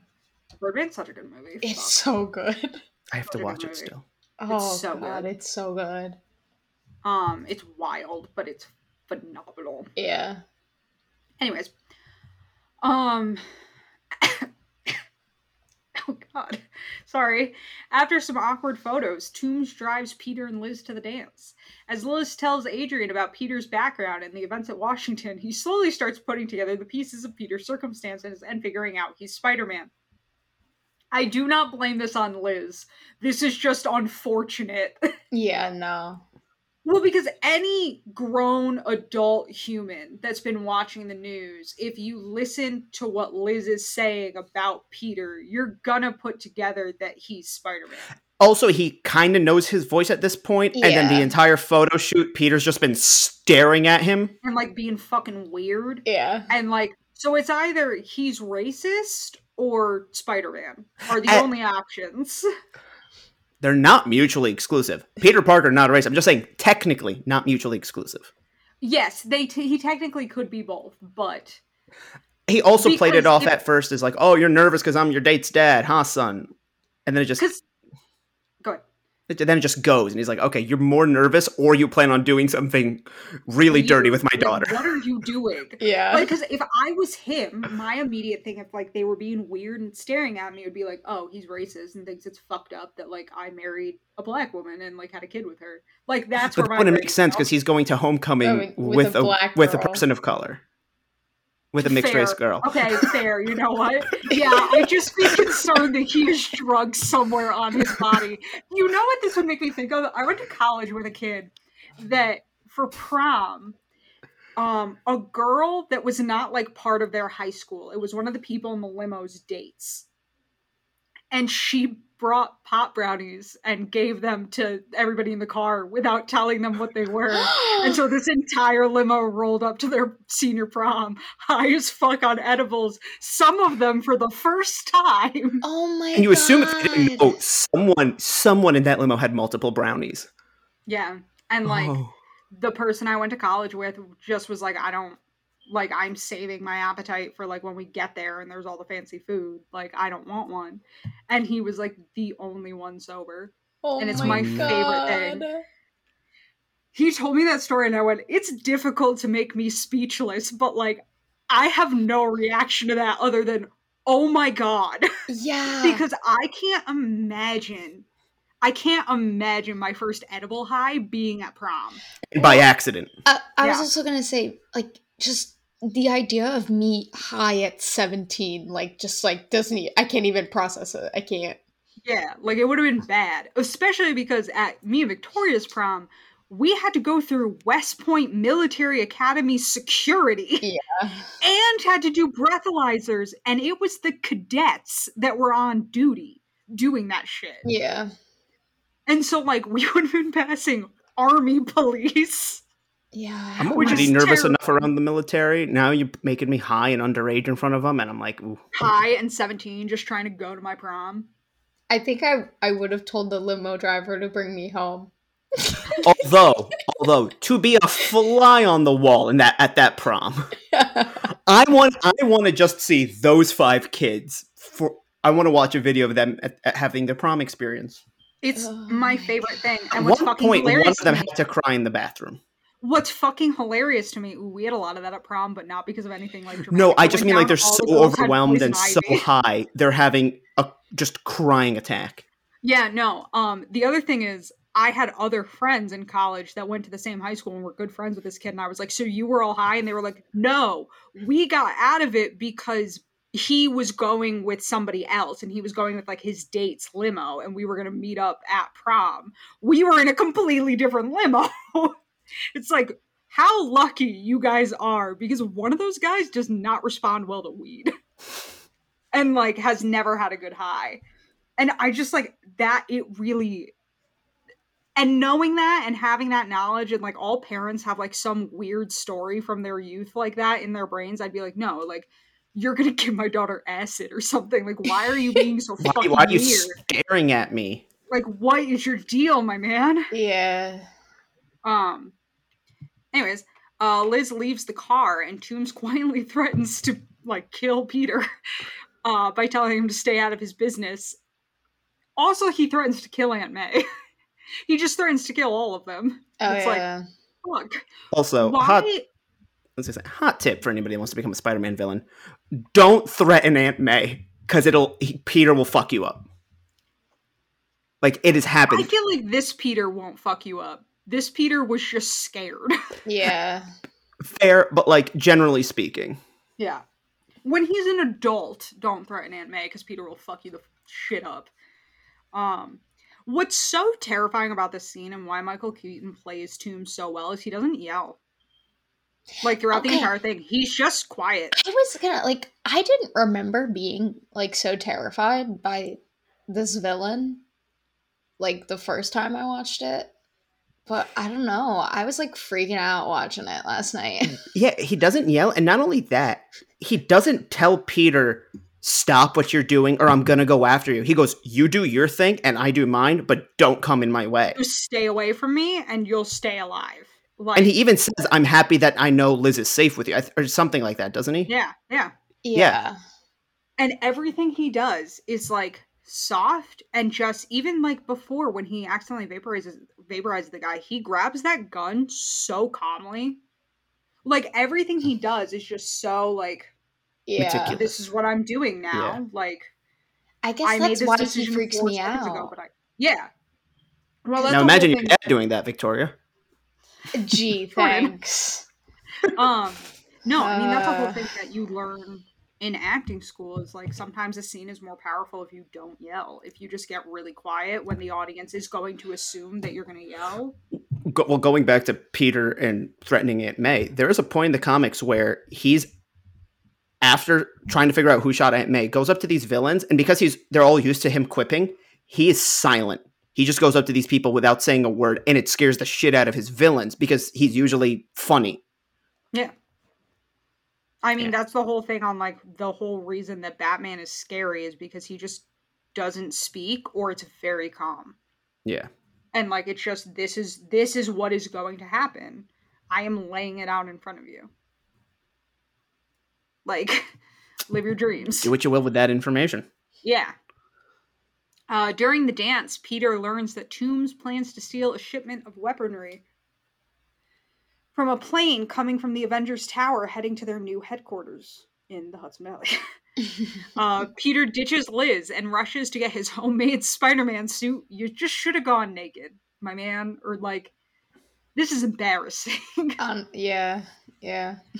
Uh, to stop Toombs, he heads outside and is attacked by Schultz with his gauntlet. Peter tries to reach his web shooter, but Schultz continues to beat the shit out of him. He is saved by Ned, and Peter sh- sticks Schultz to a bus with his webbing. Spidey rushes to stop Toombs with Ned behind, being his eyes and ears. Guy in the chair. Guy in the chair. Um, Ned looks like Wade from Kim Possible, and I hate it. oh Yeah. my god, yeah. He does. Yeah. Like he just is Wade. He kind of But you see him in person. Yeah. True. Um, Uh, Ned tries to get in touch with Happy, but he doesn't care about it and hangs up on him. Spidey finds Toombs in his lair. Toombs attempts to reason with Peter that he's only doing what he believes necessary and that the world isn't as black and white as Peter believes it to be, which is true, but whatever. Not on this. Toombs is still wrong. Um, but it turns out to be a distraction as Toombs unleashes his suit and as it flies around the area, destroying support beams and causing a bunch of shit to fall on Peter. Uh, Toombs leaves him to die. This is the other reason that he's terrifying. He doesn't kill Peter. He just kind of does something he knows will kill Peter and leaves. Or assumes. Yeah. Yeah. Well, Yeah. if you drop a cement building, basically, like overpass. If I know the person's a superhero and it's like a new superhero and I don't know all your abilities yet, it's like a, there's a 50 yeah, 50 but like you can assume, like you've seen yeah. most of what he can do. And at the end of the day, a large rock falling on your head, it doesn't matter what powers you ha- you have, you're dead. Yeah, yeah. Um, if your head gets crushed, it's one of those universal truths. Things that breathe oxygen will drown. Almost everything can be set on fire.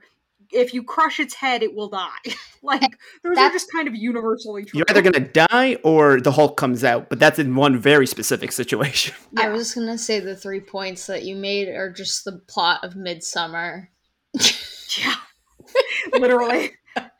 But yeah, it's just like those Yeah. are universally true of most living organisms. Um anyways, uh Peter struggles to lift the rubble off of him as fears that he's going to die. He then remembers Tony wor- Tony's words and uses all of his strength to pull himself out and have to do it alone without Tony's help. This is I the love other this reason- scene. yeah, no, it's a great scene. This is the other reason though that I feel like Vulture was just like, yeah, this kid's definitely gonna die. He's not in like his suit. He's in sweats. Yeah. Yeah, Like he's got nothing that's gonna do the heavy lifting for him. exactly. Yeah. But no, Um, I love this scene so much because every version of Spider Man has a scene, at least some point in their series or trilogy, whatever, where like Peter becomes Spider Man. I, I always have referred to it as like the quintessential kind of Spider Man moment. And with, uh, you know, Tobey and Andrew, it's, it comes so because you see their origins, it comes pretty soon. Like one of the first times they use their powers Yeah, it's Or like very early towards the on. very end of the movie, but it's so attached to their origin. Here, Peter's had his powers what nine months now because it was 6 in Mhm. Civil War and now three. Mm-hmm. So he's hasn't really been doing this. He's been going almost a year now without having had that moment, and the fact that also Mm-hmm. now he has it alone because of the other versions it happens in a public setting. Like Yeah. it just it works so well, and I really like it. It's also just automatically suspenseful because he's under a pile of rocks. Yeah. Um, and like we didn't know there were going to be sequels yet. We only knew about this movie, and for a moment there, I'm sorry if you really think that they were just gonna kill him off like that in his own movie. dark. no. But for a moment there, I went, "No way!" Right? Like they didn't just do a movie of fan service and then are killing him off because they can't make a sequel. The credits just roll.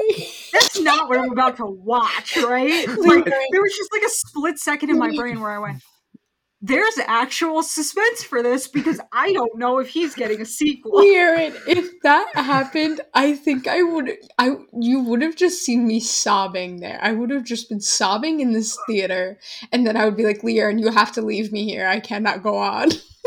because it's not even that like I expected them to do it. It was just a moment where I realized if they wanted to, they could have. They could. Oh my god. Like I was just like, "Ooh, No. I usually don't have this watching Marvel movies." the the the concrete just falls. You get those like Adam McKay style texts. It's like Vulture got away with all the weapons and became a millionaire. Right to credits. like there was a split moment where my brain went, "What is going to happen if this is actually Miles Morales' origin story?" And that's why Donald Glover's there, and they're just going to kill off Peter Parker. Oh Like, my god. I got really like it was just kind of like this thing that that you had with Endgame where you knew so many of those actors' contracts were ending and we didn't know who had re-upped yet and who hadn't, except that Chris Evans and uh, Robert Downey Jr. hadn't. But we still didn't know what was gonna happen, and so like there were actual stakes in that movie when people were in danger. Oh, when we get to Infinity War and Endgame, I can't wait to just we explain a scene and then both of us get to say what we thought was going to happen. Hmm. Because it just there were actual stakes, and I legitimately didn't know what was going on. And it's also just always a weird experience for me when I'm like, I don't know how this movie is going to end. Like Because you I don't, don't know have that a lot. who they're going to kill off or and how they're going to write them off. At what point is it going to happen? Do you kill someone Even off in in- the middle to motivate them throughout the rest? Do you do it at the end? Like, Even in this movie, though, because we didn't know what was happening with Sony, we just knew that he was in Civil War and he was getting this movie, and I was like, I don't know where this is going. um I would have respected them if they did it. There'd be a weird part of me that would be like, okay, like you had an idea and you committed. Uh, Respect. like anyways, um Spidey launches onto Vulture's suit as he intercepts the plane. Toombs tries to gather what he needs, but Spidey foils his plan. Toombs get in his suits in his suit, fights Spider-Man on the plane. They knock out the turbines. The plane starts heading towards Coney Island. Spider-Man is able to maneuver the plane away from the city and onto the beach as it crash lands.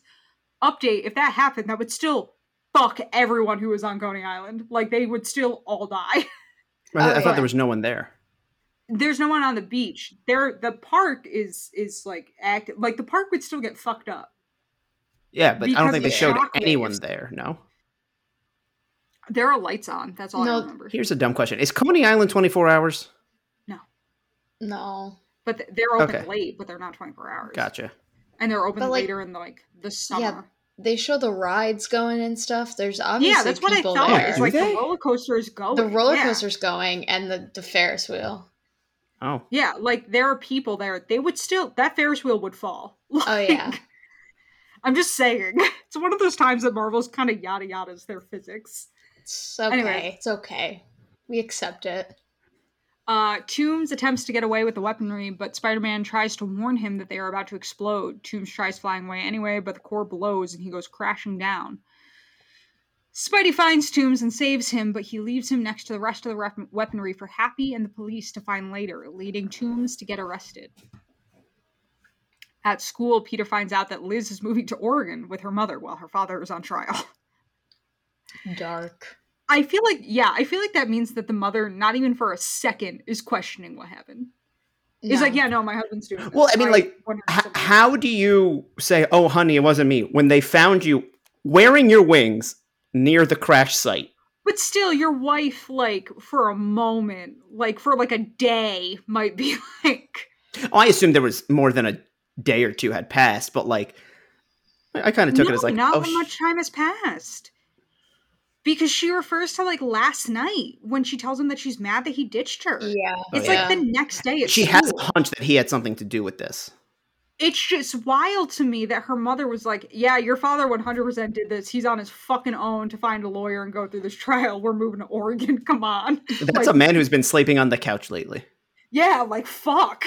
Well, she also like when they're at the house to take photos before the homecoming, she says Mhm. something about like an offhand comment about like, "Oh, he's coming and going all the time." Like it sounds like she's like not happy about it. He Yeah. probably has. He's probably been lying to her about what his job actually is for the past Yeah. hu- few years, and at some point she's going to assume he was cheating. It's like, no, honey, I was completely faithful in our marriage. I was selling alien tech on the black market. And Arguably murdered worse. A man. And I murdered someone. yeah, And I tried to murder a child. I'm not being brought up on that charge, but I tried to murder a child. think okay, I think that's the other reason that this this villain freaks me out cuz like he's just like he's like I'm going this is a child and I'm going to kill this child. This child is my daughter's age, give, like give or take a year. younger. Like, yeah, that's what I'm saying. It's like realistically, like at this point, you can round up. Like him and his daughter are basically the same age. Who gives a fuck? She says goodbye to Peter and hopes that he can figure himself out. Peter is back on the decathlon team, and Michelle has made captain. Uh, she quickly mentions her nickname MJ. Peter then gets a text to go to the bathroom. Happy is there. Sorry, I don't know why reading that out loud made me uncomfortable. This scene is so funny. The idea of a grown man meeting a child in the school bathroom. In just school like- bathroom. Yeah. when you read it out of context sounds bad And then the kid, the one kid comes out of the stall and like Yeah. washes his hands, and they're just like waiting there. Yeah. And imagine being that kid. I would be like, "What the actual fuck The is fuck happening in here? happening? Is this a drug deal?" See, in my brain, I'd be like, there is something very sketchy going on in the building. I just think someone should know. yeah, yeah. You have to go tell a teacher. You like return to class and you're like, hey, I don't mean to interrupt, but help? Help. Anyways, uh, she quickly mentions that her nickname is MJ. da, da, da, da. He then tells Peter that Tony wants to see him. Uh, Tony and Happy bring Peter to the new Avengers headquarters. Tony presents Peter with a brand new Superman, a brand new Spider-Man suit. Wait, wait, wait. That reminds me. When I was going to watch this movie last night, I have it on DVD, and I like pulled the DVD out, Mm-hmm. and my dad was like, "What are you watching? Superman?" I was like, "I don't own a Superman movie, My uh, but okay." my I think one time when we went to New Mexico, we I don't know if it was my family or my grandma got my cousin's clothes. My cousin was like seven or eight at the time, so we got him a Spider Man shirt, and he's opening it up with his dad. His dad goes, "Hey, Superman!" And I'm like, "Spider Man." He goes, "What, Spider Man?" Yeah. It's like I don't. He's like, "I don't know this shit, man." I think it's it's also the colors too. At least that's what my dad said. He was like, "I don't know. I saw red and blue." Yeah. Um yeah, I get that. Sorry. Um Oh, hiccups. However, Peter turns Oh, um telling him that there are reporters behind the wall waiting for a big announcement, meaning Tony is about to officially make Peter an Avenger. However, Peter turns Tony down, saying he prefers to be a friendly neighborhood Spider Man for now. Peter leaves and asks Tony if he was testing him and whether or not he passed. Tony seemingly confirms it, adding that there are no reporters. However, Tony is actually surprised that Peter made the mature choice of turning him down. And there really are a bunch of reporters outside. Pepper Potts comes out asking where Peter is. She's frustrated that he left, so Happy covers for them by giving Tony a ring so he can propose to Pepper. Happy has Happy has some line here. I don't know how it fits in. I've had that ring in my wallet for eight years. No, Oh, no. Does he say eight years or does he say since 2008? eight years. That's the same thing, though. 'cause It's the same thing, but in yeah. 2016. But he says, I've had that in my pocket for eight years. It's why the Um, timeline in this movie makes no fucking sense. No, yeah. No, there's a line about Vision that he says where he's like, "Yeah, Vision's not big on doors or walls." Oh yeah, he's like just a warning. Vision uh doesn't tend to doesn't isn't aware of walls and doors or something like that. It's so. I like how they have to talk about him like he's like the Avengers pet. He's like, guys, Vision, we've talked about this. You have to knock on the door, but the door was open. Like, Um, I also, Door. whenever I watch this scene, I just think about how, um, Gwen. There's an interview with Gwyneth Paltrow where she says she doesn't, she didn't know that she was in Spider Man. yeah, it's And I mean, Jon I don't- Favreau. I don't blame her because they filmed so many of these things. Like Oh, yeah. that clip could have been in anything for all she knew. yeah, Yeah, And, and, like- like, go ahead. this filmed relatively close to them starting to shoot Infinity War and Endgame, so she really could have just been like, "Oh, like I got called," because she filmed most of her stuff for Endgame in the very beginning, and then at the end, without putting spoilers in. Like most of her stuff was filmed in the beginning. Yeah. And so I think in her brain she was like, "Oh no, that was all Endgame stuff, uh, all Infinity War and Endgame stuff," because they filmed Infinity War and Endgame exactly back to back. This filmed right before. Like I get Yeah, and without spoiling anything, there's there's a scene in Infinity War where it's like her, Tony, and Happy, which is like those are the Iron Man trio. So it's like yeah. they these all blend in. No, yeah, I it thought makes these sense. were all one thing. Um. Yeah. Uh, when Peter gets home, he finds a bag from Tony on his bed. Tony is convinced and has given Peter back the original Spider-Man suit. Peter then proudly puts it on, not realizing Aunt May is behind him, leading her to blurt out, "What the fuck?" Well, gets Actually, she says, "What the fuck? Yeah, then it gets cuts to credits. before it says "fuck" because uh, they would have gotten an R rating. No, aren't they allowed one in a PG thirteen movie? Nope. You get one in PG thirteen television. You get one a season. I always thought it was the rules you get one in a movie. No. Huh. Yeah, you can't say the F word at all in anything under an R rating. That's lame. The MPA is ridiculous. The MPAA is ridiculous. Like, anyways, um, mid credit scene shows Tomb getting locked up at the raft where he runs into Gargan, who mentions that he and other criminals are trying to get together to kill Spider Man.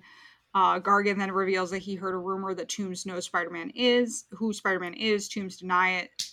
Toombs denies it, saying Spider Man would already be dead if he knew. He then leaves Gargan to see Liz and his wife visiting him. This is the other thing. She's not trying to cut him out of her life, apparently, but she just immediately is like, "We're going to Oregon. I'm not supporting. I think she doesn't want to be Bye. shamed publicly, but this also She doesn't adds be shamed publicly anyway, my man. I don't know. This adds another layer into like Vulture, where he has this weird sense of respect, and he has a code where he's like he's not giving out Peter's identity. No, I think he just wants to kill him himself. like he wants to do it, so he's not going to tell other. But he has no how. reason to be like, "Oh, this is who it is." Like yeah, if he's because gonna he kill, wants to do it himself. If he wants to do it himself, he's not going to tell anybody who Peter is, because then he won't get to do it. I don't know. Yeah. I always, I always read that differently. I don't think it's deep. I think Vulture wants to kill him, which like fair. Um, and then the post credit scene is cap the stupidest post credit scene ever put on film. Leerin, like I remember she walked out. She was like, "I'm done," and she got I'm up and now left. watching this and I laughed. It's like it's so stupid, but at the same time, I'm like, you fuckers know that we wait, and you decided to fuck with us once, so like respect in a way. he sat down and went patience and i went i'm leaving um this movie was too long to begin with i'm not sitting through this shit i'm not You had to pee. I remember. i had to pee and like i don't like a ton of end credit scenes just because like workers in movie theaters have a finite amount of time that they have to get things sh- cleaned up between movies and having just endless post credit scenes cuts down on that time Yeah. so I like feel bad because like you're trying to do a job. You just want to get in here and clean up and then go Yeah. do whatever else you're doing.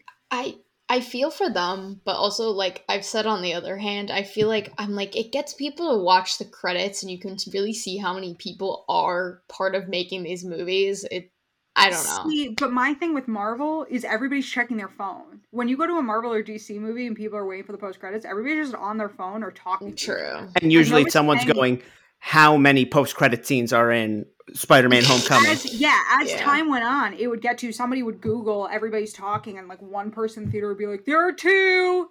and we'd all just sit, Yeah. or like something like in that realm, and it's just like yeah, I feel bad, especially like when they matter. I don't I don't feel as shitty, but like what I always compare it to is like nobody thought there was going to be post credit scenes in Into the Spider Verse, but people stayed to watch those credits because they were dope. Like they were just the way they were They done. were. So and then we got Also- a fire dope cre- post-credit scene. Yeah.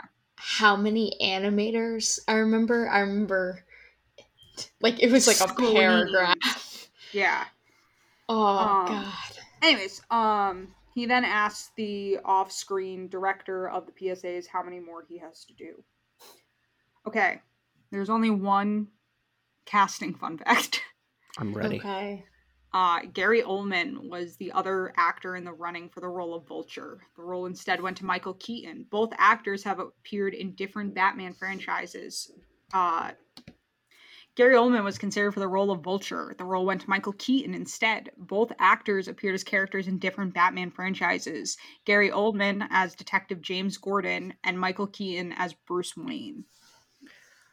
I feel like if they went with Gary Oldman, they couldn't have done this version of Vulture, but probably one that's a little bit more like the comics, where he's just kind of a crazy old man. Not Oh, as much, they but could have done this exact Vulture. Oh, Gary Oh, really? Oldman's played roles like it before. Yeah. Gary Oldman has some of the widest range. Like he is one of the best male actors out there right now. oh, I know he's fantastic, but Yeah, he could have done this like just like Michael Keaton. I don't think this role would have been all that much work for him. okay. Um, he's phenomenal. I love him. The big thing I point out is like he is just a character when he's on screen. Like if you were to show the big three that I know him for are like the Fifth Element, Harry Potter, and Batman. Batman. And like those are very clearly like three separate characters. He's a fucking loon in the Fifth Element, and Harry Potter, he's like your fun uncle who like has some pretty serious trauma. Um, and needs to sit you down and talk about some serious shit occasionally. yeah but in in batman it's he's like a dad like he's just like a like the grizzled cop but also like a family man it's cute um gary oldman is my favorite jim gordon if you couldn't tell it would be j.k simmons if we were allowed to see that See him more, yeah. yeah. Anyways, okay, so just some general fun facts. Kenneth Choi, who plays Principal Morita, uh, also played Jim. Also played Jim Morita, one of the Howling Commandos in Captain America: The First Avenger.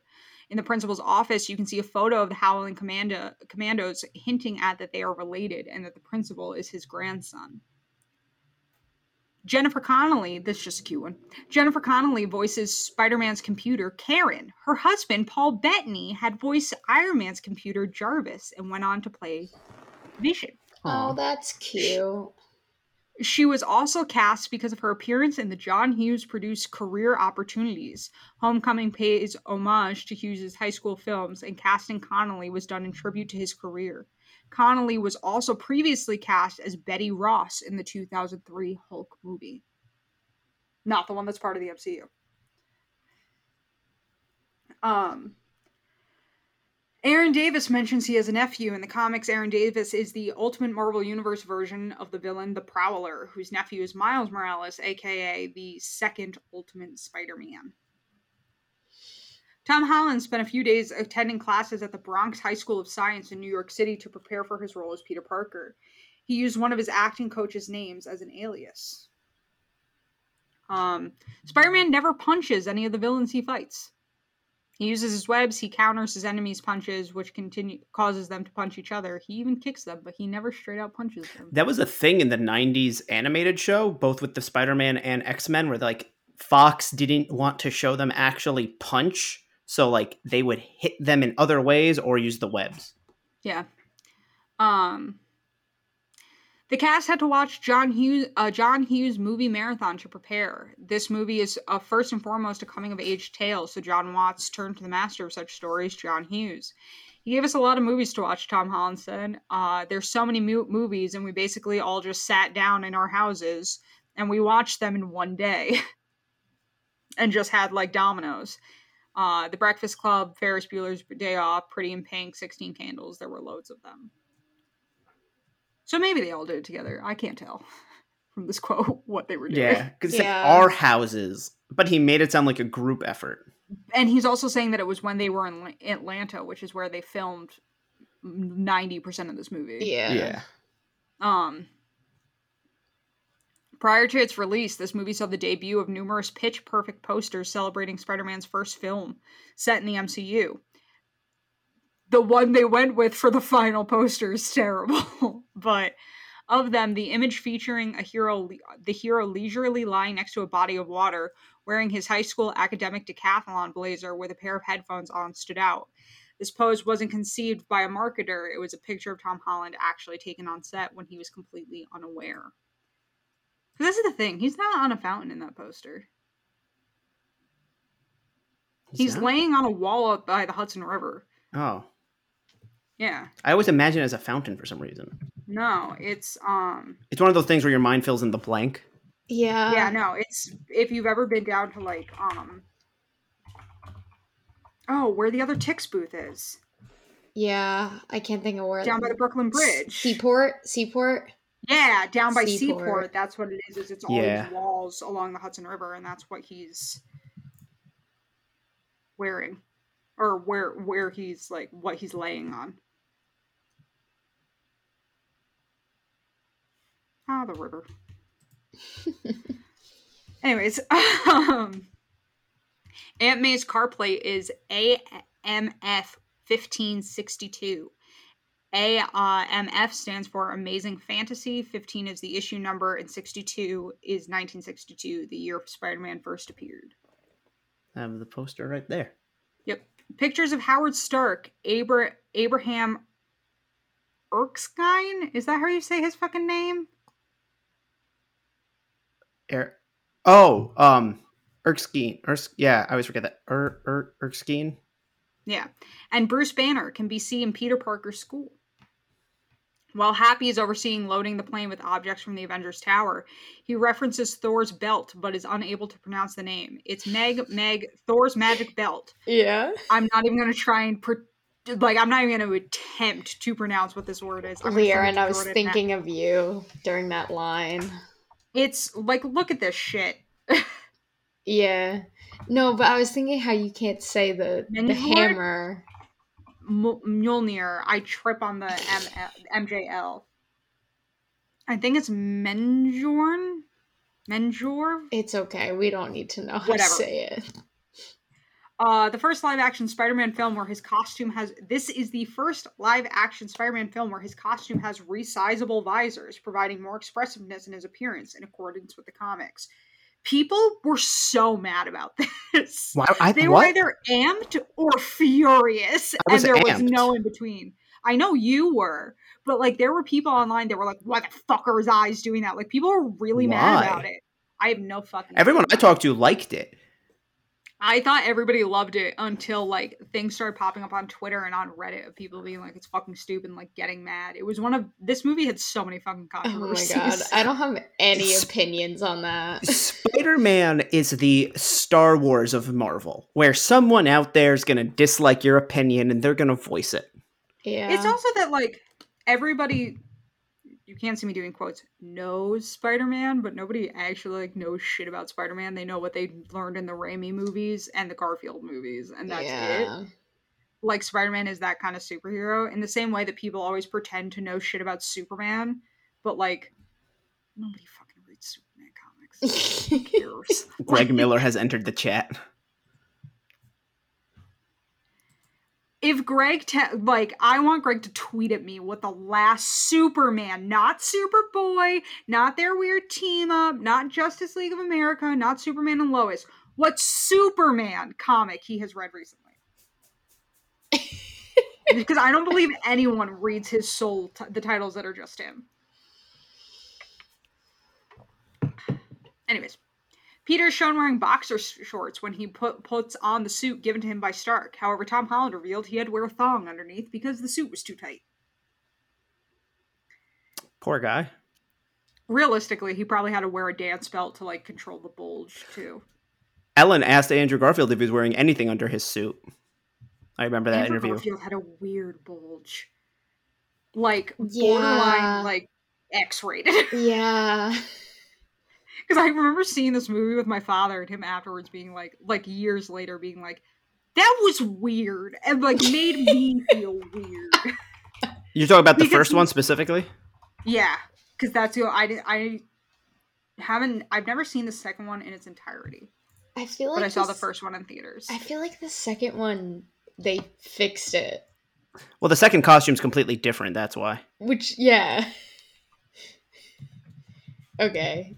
We can have a we can have a Spider-Man uh debacle someday eventually cuz I know Jordan would love that. Yeah, like it's really bad, and there are Yeah. a lot of shots from underneath that make it look worse. Yeah. Yeah. Yeah. Okay. that area is also outlined on his suit. Yeah. Which is weird. Anyways, they just they draw a lot of attention there. Anyways, um, Tobey's was tucked Well- away all nice. yeah, yes. um, They put him to bed. Oh my god. um, the Vulture is the fourth member of the Sinister Six gang to appear in a Spider-Man film. Members have previously appeared are Doc Ock from Spider-Man 2 from 2004, Sandman from Spider-Man 3 2007, and Electro in the Amazing Spider-Man 2 in 2014. So far, only Kraven the Hunter has not appeared in live action since Mysterio is in Far From Home. And uh, Vulture, Doc Ock, Mysterio, and Kraven were meant to appear in the third Sony's Amazing Spider-Man movie. Yeah, that movie set up uh, Sinister Six right away. The music that plays over the Marvel logo is an orchestral version of the classic 1967 Spider-Man t- television show theme song. Yes, it is, and I have it on my workout playlist. Good. It's 30 seconds long, but I listen to it. Good. Okay. Um, Vincent D'Onofrio has shown interest in appearing as Wilson Fisk, aka Kingpin, Kingpin from the Netflix Daredevil show from 2015. Kingpin is a shared villain from Spider-Man and Daredevil's Rogue Gallery, and has appeared in many other Spider-Man media as well as Punisher comics. In the comics, Flash Thompson was a burly football player. This was updated to make him a wealthy, smug character to fit more modern modern portrayals of bullies. When the writers' room was asked, they said that the idea of a football player shoving kids into lockers isn't really accurate of today's bullies. They are much more, uh, much more smug and battling more to seem better than you, and more so. Which okay, I didn't know this was like a controversy until I w- was looking up what's his face Tony. I don't know how I say his last name because I can't stop thinking about how you said name. that he was in the running for Peter Parker. So that was all I was thinking about. um, It gets worse. I'm not even to the worst part Oh, about Flash yet. Can, okay, I- continue. but I just like I don't know, like I I like that they don't make him like this stereotypical jock character. He's Like, fucking annoying in every other adaptation I've ever seen because bullies like that don't exist. Exactly. They're not Exactly. real. Like, exactly. Never in time have bullies like that existed outside media. In the stereotypical, like, give me your lunch money, I'm gonna put you in a locker. No, Revolori. Reva Lori. there are okay. violent bullies, and I say that like from experience, but not in high school, more elementary school, where kids think it's still okay to hit sometimes. Yeah. It's I okay. When fights would happen at my my school, it was never a bully and some kid they were bullying. It was two friends who got in a fight. Like Yeah. or like two people that don't like each other. It's Yeah, it not was that usually one two is people. A bully. They just don't like each other, and there's a difference. I, I had a mix of all three happen, but again, that, that dynamic of like one's always a bully and one's always the victim isn't 100% because kids fight back now, which is why fights happen faster, or it's like that person's been bothering you and then you do something and it builds up. It's it's also like why get in trouble for hitting someone when I can just harass them anonymous, anonymously on the internet? And like I think the writers are completely valid in saying that that's not what bullying is now. 99% of it is just appearing like you have more like clout, I guess. I can't think of a better word for it. That you're so cooler than them. clout. yeah. To put in like cooler, you don't universal terms, yeah. You have money, like you're smart. Like it's also that they're at a specialized school. Like he has to be a nerd. That's the other thing. That's the- supposed to yeah. It's like smart. Midtown High has changed or goes back and forth between being like it's a really specific science school to it's just a regular high school because of Flash. But they also never imply Flash, even the Brolic version, is dumb. Because at one point, In he- the Raimi movies, they make jokes about him being dumb. the Raimi movies, yeah, but I'm saying just generally speaking, like in the comics, And in the comics, they make jokes about him being stupid. Spider Man tells him all the time that he can't read. really, because he becomes like and Flash bullies people to do his homework.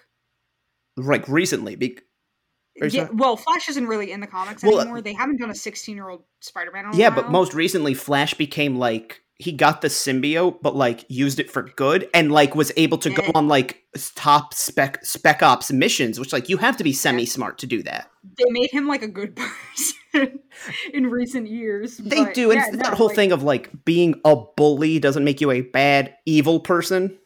But Flash, in most of his incarnations up until like about the mid 2000s, was just that really dumb stereotype was. of a football player that beat the shit out of skinny kids.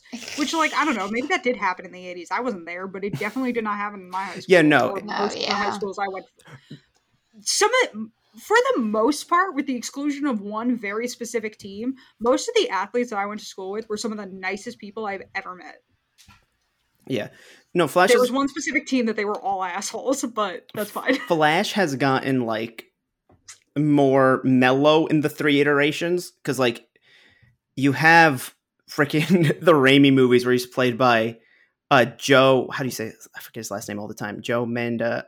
So, Manganiello. Manicelli. from- I just always forget what it is, but Sofia Vergara's husband. fucking Magic Mike and and How I Met Your Mother. Yeah, and he's just like insane and like has Mary Jane on his arm and is like fuck you.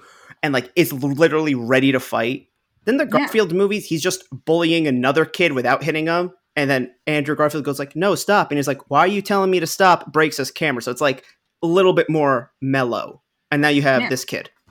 I think it's it's very I think having it just be this annoying jock who like beats the shit out of somebody is boring as fuck. Yeah, and like I And, said, it doesn't where happen they're anymore. going with Flash is so much better.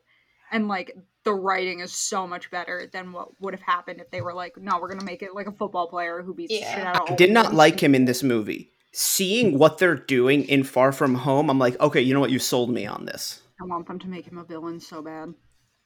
But like one that you can feel for, or at least see how they got there. I don't care. Because like, you know, You're an asshole. I don't care. Go to therapy. Like I don't give a shit. Like it's a Uh, kid. I don't give a Uh. fuck what your parents do to you. You it doesn't give you a right to be a fucking twat to everyone around you. But that's the thing is he's just being a twat. He's not actually harming these like penis Especially Parker because is to what we've been shown. Sorry, really quick because I want to addend this really quick. What we've been shown, his parents are not beating him. His parents are not like emotionally abusing him. He's not like they're just not Absent. there because they're working. which makes sense because 90% of what he does is just to get attention. He wants to show he's the smartest, he's the best. He wants approval. And like Yeah. penis Parker is something that Peter's gonna blow off. No pun intended. like he's just gonna like brush it off his shoulder, or like it's not affecting him, and he's not doing anything that's like you're irredeemable. It's just like, honey, we see what's going on, and like we're sorry. He just needs Robin Williams to hold him and go, "It's not your fault." Yeah, like, are you good? Um, like, my man, I promise it's okay. But it's just like, I don't know. I don't have a lot of pity for him. He's fucking annoying, but that's the point. He's supposed to be annoying. Yeah, Um, I'm just always glad that they didn't make him, and the fact that um, like, he received like death threats.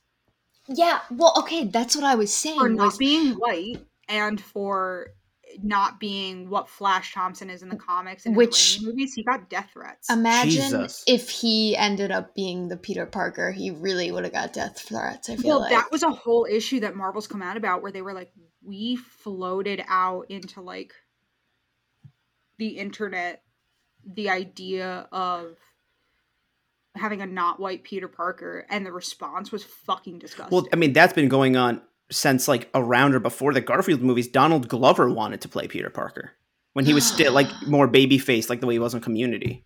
Oh Yeah. my god. I'm sorry. And, I like- like I love that idea. Okay.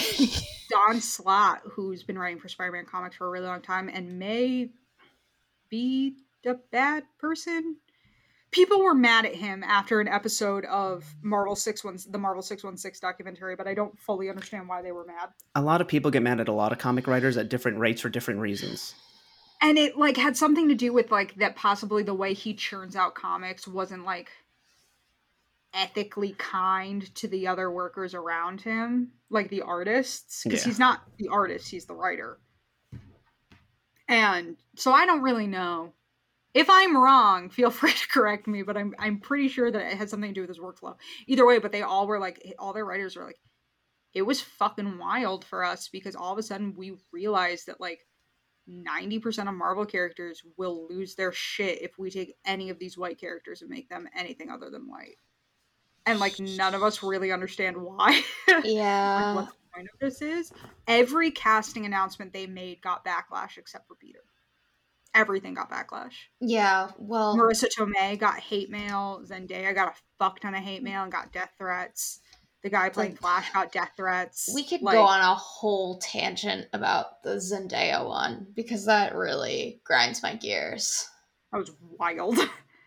um, The amount of people I know that like were just like, but she's not my Mary Jane. I was like, yeah, well, you're she's not. Mary She's Jane. Mary Jane. Period.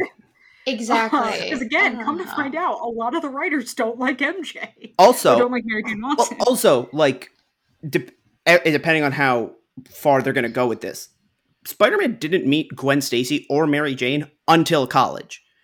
So, and they have to give him someone in high school, I guess, because it goes for the whole "oh, I'm juggling a teenage life and dealing with these issues while also being a superhero" thing. But they might be saving those two for the future. I think we're getting Miles Morales in the near live action Miles Morales in the near future, and Gwen Stacy's going to be with him. Yeah, that's the thing they've been doing recently, where they bring in Spider Gwen and her and Miles are together. Well, yeah, because like that's the relationship. if you want Gwen Stacy there for more than thirty seconds, like that's who you got to go with. Yeah, Um, because once you start telling that story, she dies relatively quickly. Yeah. um, and you're either introducing her and going, "We're never going anywhere with this story. We just wanted to throw her in as an Easter egg," or you introduce her and she dies, or she's Spider Gwen. like those are your options. Um, Um, Anyways. I'm- I made my peace with my casting earlier, though. I love everyone that in this cast except Laura Harrier. Please recast her. who is she well, I mean, she's not in these anymore. Liz, Uh, Liz. Uh, She's just um, so boring. She is. Okay. Um. Anyways, uh, it's been observed in pre- that the previous Sony Pictures incarnations of the Spider-Man had little of the character's thought soliloquies from the comics, uh, which robbed him of his introspective nature because it was considered difficult to convincingly convey that kind of speech in film medium. Yes. the Karen digital assistant character in Spider Man's first suit from Tony Stark solves that problem by giving Peter someone to talk to while in costume. Furthermore, the costume's adjustable eyepieces help give Spider-Man's full face mask a degree of expressiveness to avoid needing to have to have him constantly unmask for important scenes, thus reestablishing the character's visual use universality, which is true.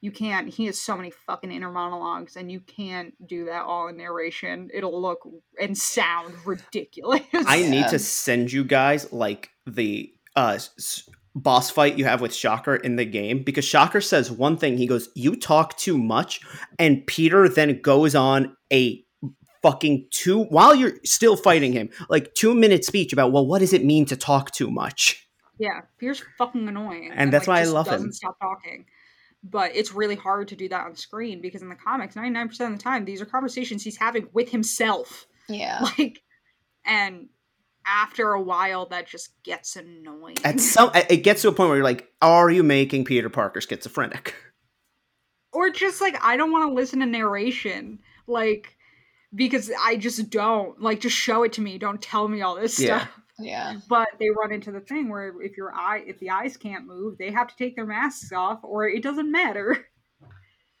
like because there's no expression going after showing the video of captain america encouraging students a gym teacher mentions that he's probably a war criminal now alluding to a situation at the end of captain america's civil war. Ouch. Where he and the other da, da, da, da, um, Captain America appears in his costume from the Avengers, mentions being frozen in ice, and suggests they were made shortly after the Avengers, which was the last time he wore that uniform and would be easily recognizable as a potential positive role model. I love it. I Um, love it so much Well, I mean, it also like kind of has to be sometime around Avengers because he wasn't off ice for very long before then, and yeah. when he was off ice before Avengers, he was just like going through it hanging out, like he wasn't like being Cap. yeah. Um, Michelle's literary taste contains subtle allusions to either plot or spiders. The first one being, and the weirdest one, uh, Of Human Bondage by uh, W. Somerset Maugham. This novel is the protagonist is an orphan who lives with his aunt and uncle. That is not what that book is about at all. you could have had her reading Harry Potter Yeah, you literally he is he is with his aunt and uncle for like maybe the first fifth of that book, and then he meets his abusive wife. I mean, I think she's abusive. There's a whole debate on whether or not she's abusive or whether or not the guy is a little bitch, but like I think he's abusive, that she's abusive. Um and that's more of the focus. Also, if you're curious but don't want to read the book, 'cause the book is long and dull, I highly recommend the movie version with uh, Bette Davis. Anyways, later she's reading "Invitation to a Beheading" by Vladimir Vladimir Nabokov. That novel, a condemned man awaits his execution, accompanied only by a spider in his cell. I also do not re- recommend this book. Nabokov is a weird guy. Don't read his shit unless you're ready for that, because he wrote Pale Fire, Lolita, and Invitation to a Beheading, and they're all wild. I went through a period of time where I was like, I want to read classics, and decided to read a bunch of Nabokov's works, and I went, I shouldn't have done this to myself. this man is weird. I said this to my father, and he was like, Liren, he he wrote a book about a pedophile from the point of view of the pedophile with the sole purpose of he wanted people who picked up the book and read it to be uncomfortable with the fact that they were reading it. And like I mean, he's I, a weird guy. I guess that's a better end goal than he wanted people to sympathize. Oh yeah, no, he was very open about the reason he wanted you to was people. He was very open about what the book was about. It's like was not hidden what Lolita was about, and even if you didn't know going in, you learn very early on like where this is going, and the whole. But you keep reading, and the whole thing is it's supposed to be you reevaluating your choice to pick up this book and read this story and any sympathy you do feel and also like kind of make you re- reevaluate how like girls are sexualized and the way girls are treated it's very it's insane. It's insane. Um anyways uh and finally during the washington monument scene she's wearing a sylvia plath shirt because of fucking course she is. Uh sylvia plath wrote a poem called spider and uses spider imagery in many of her other poems. Cool. they go a little too far in one direction with mj yeah, yeah. like here's the thing and i'm gonna go into far from home a little bit with this but i love true crime. I too the black dahlia is one of my favorite mysteries to read murders to read about. I can probably say i have a favorite like murder true crime story. I love to read. I've read most of the books that were just named she's not real she's like this weird They go too far with making her the like I'm too cool and I'm smarter than you and I'm into this Yeah. chick. Like I don't even know what category because like it's not an alternative, it's not a goth, it's not an outcast or but like you we all know this person, but nobody This- is that much of it. exactly like there Yeah. are moments where you like let that down It's um also, and this could be my own read on this based on people I've met in my own high school. Those people do grow up and realize, oh, everybody that was cool in high school is fucking dumb and boring. But while you're in high school, you still kind of feel like, oh, I kind of wish I was like them. Like, I could be wrong. That's always been my read with a lot of people is that what when you grow up, you're like, the cool kids in high school suck, but in high school, they're still the cool kids. I didn't talk to people in high school, so I, mean, I don't know. I never. I don't know. I never wanted to be the cool kids, but that was me. They were all terrible people and That's- insane. That's You, And, true. like, you two did go to a very you would different high school than it's I did. What is happening? Yeah, you two oh, went to a very here? different high school than I did. Fair. Like, fuck. But yeah, they just and like I get they don't want to make her Mary Jane Watson. I get that Mary Jane Watson until recently has just not really been an interesting character, but it goes a bit too far.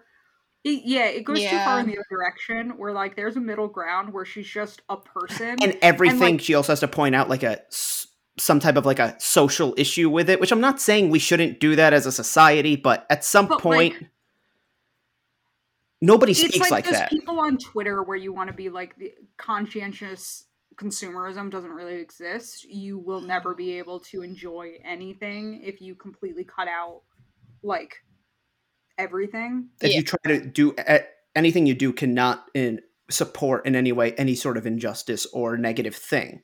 Yeah, that's just not possible with the society that has built been built around us for for good or bad, but you'll drive yourself crazy and just make yourself anxious and sad. You have to like choose. Yeah. Like you have to like the big example I always give is like the stuff going on with Joss Whedon right now and the stuff that was going on with J.K. Rowling is like you just have to find a way to make your peace with it yeah. and like you know, just like chill. Whatever that means to you, but like Yeah, exactly. Whatever that means to you, but like just re- relax. And as somebody who loves true crime and knows a ton of people who are very into true crime, was into true crime in high school, all that shit. Nobody's flower favorite flower is the Black Dahlia. A, I guarantee you that nobody who is interested in the Black Dahlia case even knows what a Black Dahlia looks like. Yeah. and it's just like she her characterization just like it comes it feels like a bunch of cis het white men wrote a cool girl and it just is kind of like but it doesn't it doesn't come off it as like the normal manic pixie dream girl that you see Yeah. because it's not a manic pixie dream girl it's the cool girl that like but she's hangs out with all the guys but I she's like also she's not- into those things like she's not into the guys because she you know watches foot i know this is very stereotypical but like she's not one of the guys in the sense that like oh she watches football and like can dish uh you know shit talk out as much as she can take it they made her like a i'm not like those other girls Yeah, it's a whole thing that the, the best description I've ever heard of it is in Gone Girl, and like props to Gillian Flynn. She explains it in a fucking amazing way. That like girls who aren't really girly, but aren't that kind of like into sports kind of thing, will fall into this other weird category where they act like they're better than everything, but they're like down for everything, and like like it's just this very weird stereotype that has appeared. And like appeared in life because I will straight up say I went through a period of time of acting like that in college. but at, not to that level. Not to that level, no, but and it's like now that i think about it i don't know. Actually no i'm not going to say that. Okay. i'll tell, Uh, tell you afterwards We'll I, continue. I like MJ, but yeah, I I don't know. She's yeah, she's a little over the top. I think they just need to bring her back just a tiny bit. Like give her and Peter a genuinely Yeah. sweet moment without her being like, uh, "I'm too cool for this. You could kiss me if you want." Like, no, let her show emotion. Yeah, like just let her have like some emotion and like be excited about things. Which I feel like That- that's a better way to put what I was going to say before. So yeah, just let her be mind. excited about things. I was gonna say something about Far From Home, but we we won't say anything about Far From Home. And Far From Home makes it worse and better at the same time somehow. Yeah, I was gonna say I feel like they do a little bit better with her in that. They somehow do both because like my response to the I'm gonna get her uh, a black dahlia necklace. It's her favorite flower because of the murder. I was like, a fucking course it is, a fucking course. But then like later on in the movie, she does a bunch of other shit where I'm like, oh, like you're a person with like feelings. Yeah, yeah. Um. Okay, let's keep going. We're getting Anyways. long here and it's late. Yeah. Anyways, um. Mark Hamill wanted to play Vulture if Michael Keaton turned the part down.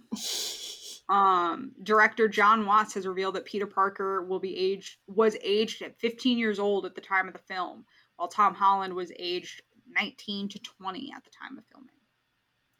Um, while some fans complained about the high-tech Spider-Man suit, many of the gadgets were ideas that had appeared one time or another in comic mm, Spider-Man comic books over the years.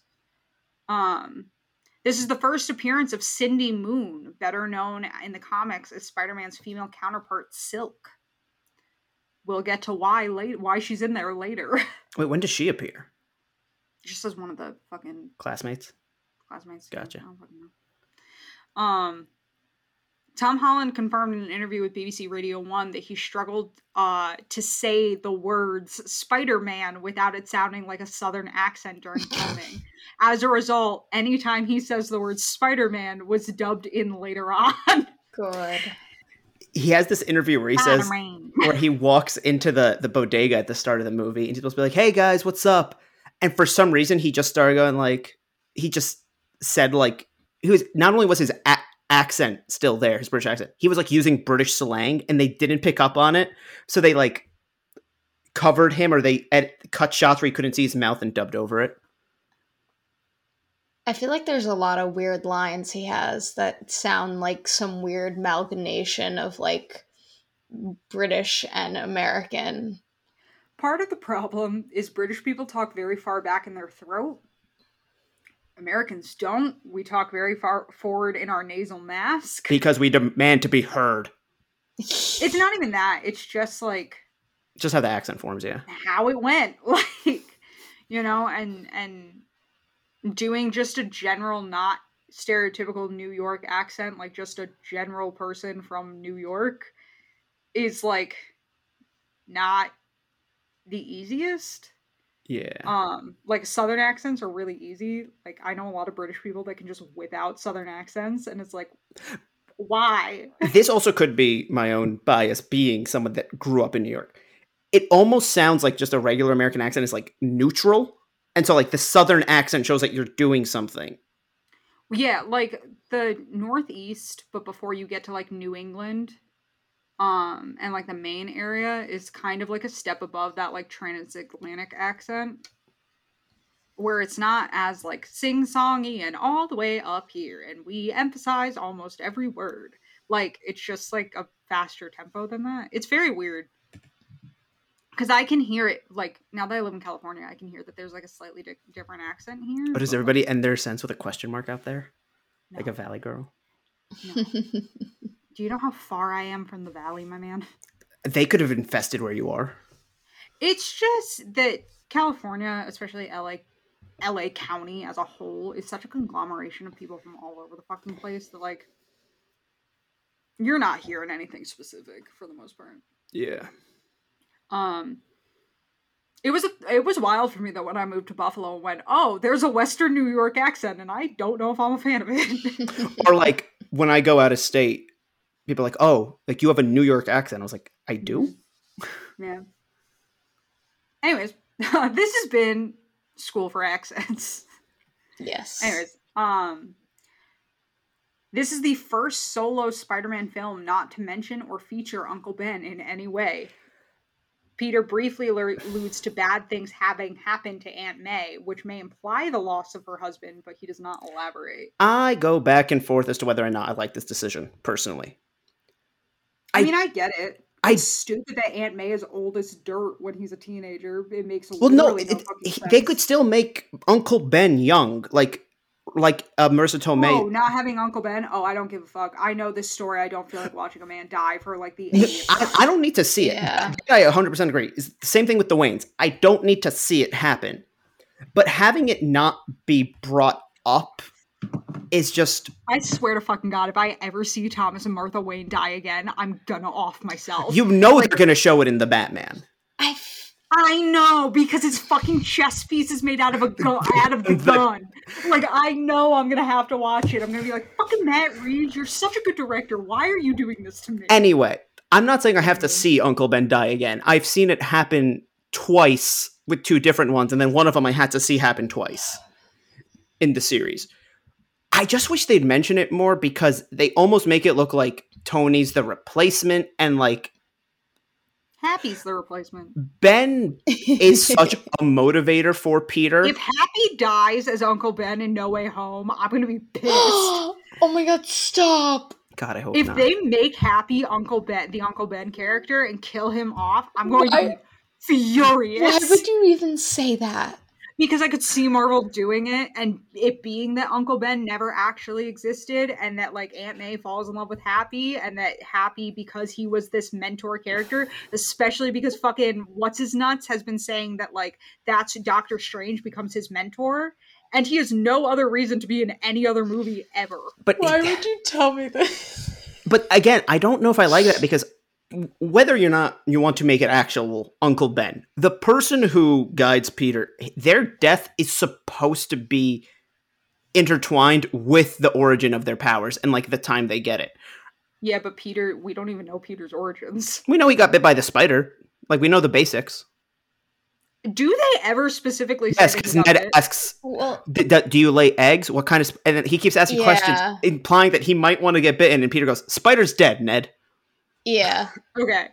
Because, like, it's just. I don't really care, especially because, like, modern comics, which is clearly what they're basing this off of, has gotten so far away from Uncle Ben.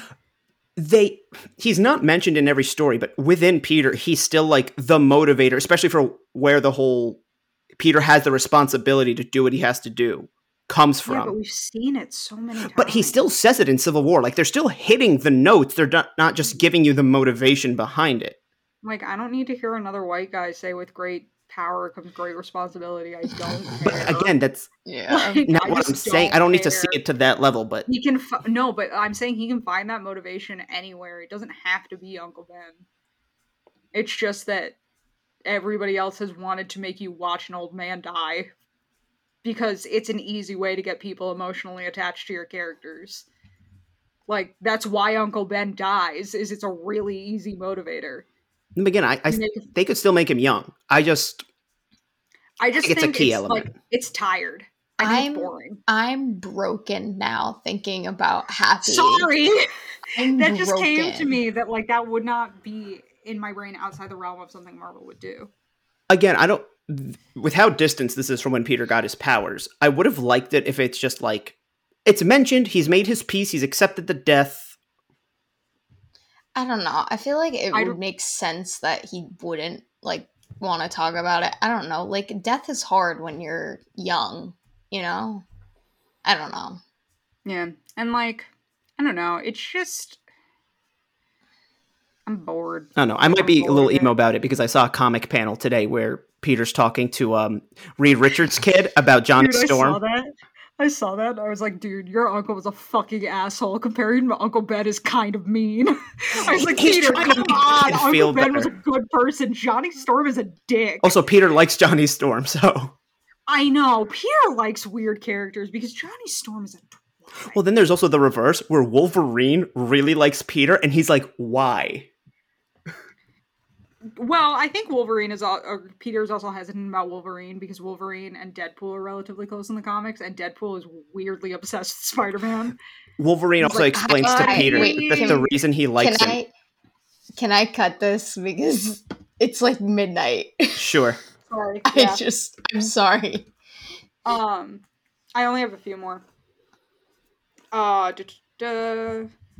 Homecoming, but the homecoming part of the title was a nod to the character returning home to the Marvel Cinematic Universe. Um, all the little fanboys that thought uh, fucking it was gonna tie into Civil War in the Red Room, and it's just like no, Marvel just thought it was witty.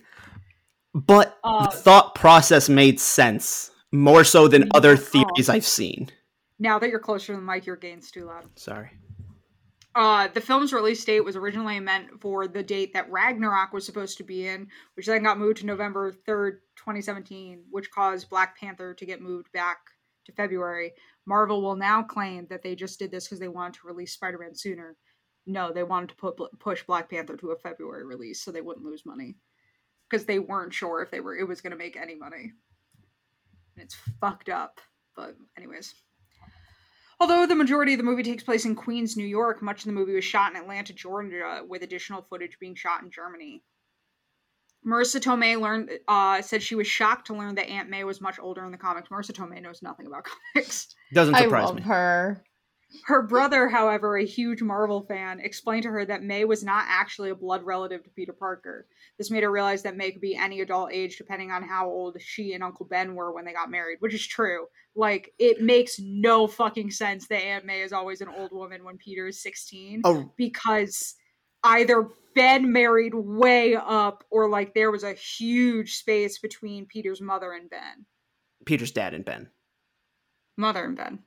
It's his dad that's related to Ben. Because they I thought in the comics it was his mom. no, because it's still the Parker name, Ben Parker and Peter Parker. I don't know. Yeah, originally she was very much implied to be like great Aunt May, Ancient. Yeah. Ancient. and like I still have such a soft spot for uh the Raimi Aunt May because she's just such a delightful old woman. She It's just she's small. It is most like she's small and hunched over. most comic most of the modern comics and then the the game have kind of put her in the middle kind of like what the like what Sally Field was like in the Garfield movies where it's like she's not like you know decrepitly old but she's not exactly like young and ready to start her life and if Peter's not 16, it doesn't fucking matter. It's just when Peter's 16, she should be like in her 40s. Yeah.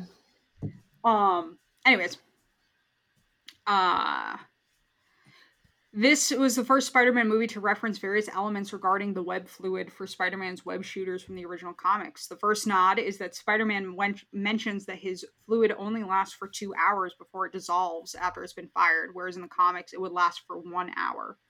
The second nod is to the taser web, which is a reference to how Spider-Man has created different variations of the formula at different points in the comics to create different types of webbing.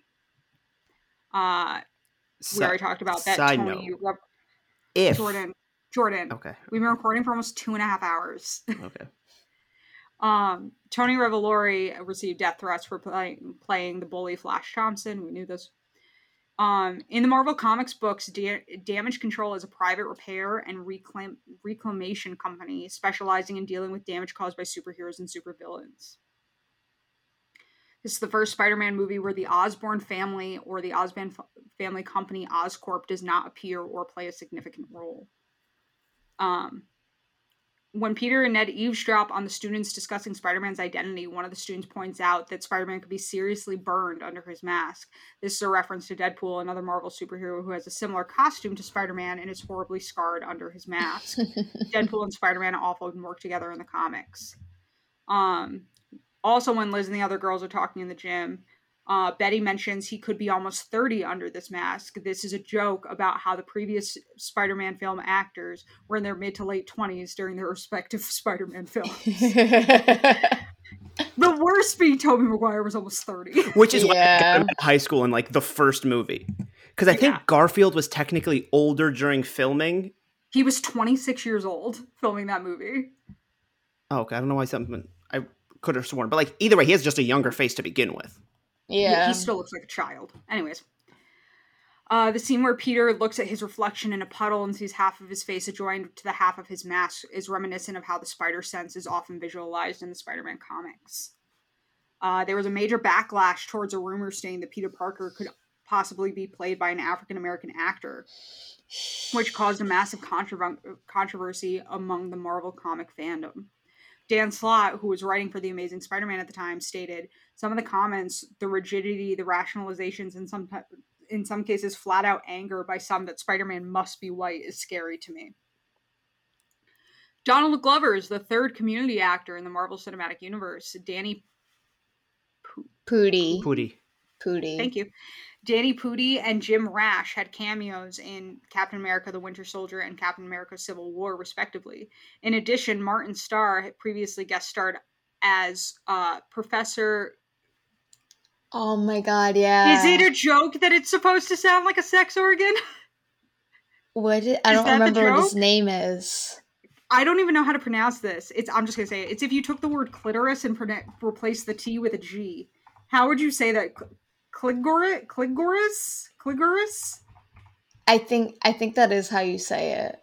However you say this professor's I name. th- I think that was part of the joke. Cligoris? Okay. That's how I would say it. Cligoris. okay. I think that is how you say it in the show. Okay, thank you. He plays uh, a teacher, Mr. Harrington. I forgot that. yeah. When Peter steals Flash's car to chase the vulture, the license plate on the car is Flash Drive. Because Flash is a twat. Good. Uh, Also, when Spider this is going to be quick.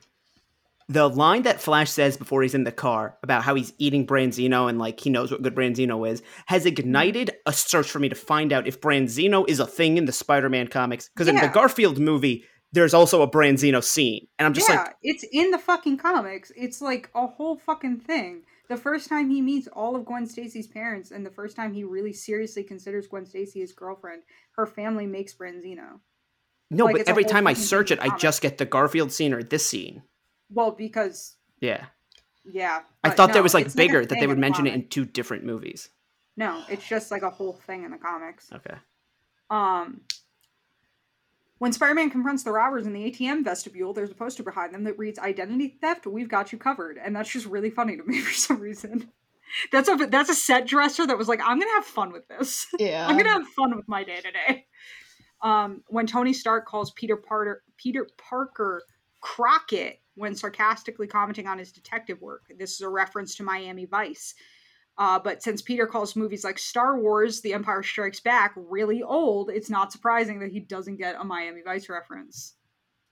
In the beginning of filming, when Peter Parker is with Tony Stark in the limo, Peter is wearing a shirt that reads, The physics is theoretical, the fun is real. This is a quote from The Big Bang Theory. Oh, they ruined it. Yeah, that's a quote from The Big Bang Theory. Um, and then the person went on to write a show about incredibly smart people with very poor social skills, much like Peter Parker himself. And I went, oh, that's mean. That is I would say he has bad social skills. Um, but also, why is this man wearing a fucking Big Bang Theory graphic T-shirt? I don't like that. I like that quote. I feel like I don't know. I feel like he wouldn't watch the show. He just would see that quote and he'd be like, "Yeah," and then he'd buy the shirt. The only quote from The Big Bang Theory I regularly regularly use is when something falls and I go, "Oh, gravity, that word a heartless bitch." That one gets me. Okay. I'm not gonna lie. Adrian Toombs is as Adrian Toombs is aboard Tony Stark's play, plane. The Iron Man Mark 42 mask can be glimpsed briefly in the background. Uh, Michael Keaton is the fourth actor from the Batman franchise to cross over and appear in a Spider-Man movie, or vice versa. Cliff Robertson appeared on Batman in 1996 and also played Uncle Ben in the Sam Raimi movies. J.K. Simmons played J. Jonah Jameson and now plays Commissioner Gordon in Justice League, R.I.P. David Dasmalakin, the guy from fucking Ant Man, Yeah. was both in Ant Man and The Dark Knight. I can't say that man's last name. Sorry. Um, Nick Fury was originally going to be Peter's mentor in the film, with Samuel L. Jackson reprising his roles, but they went with Tony Stark instead.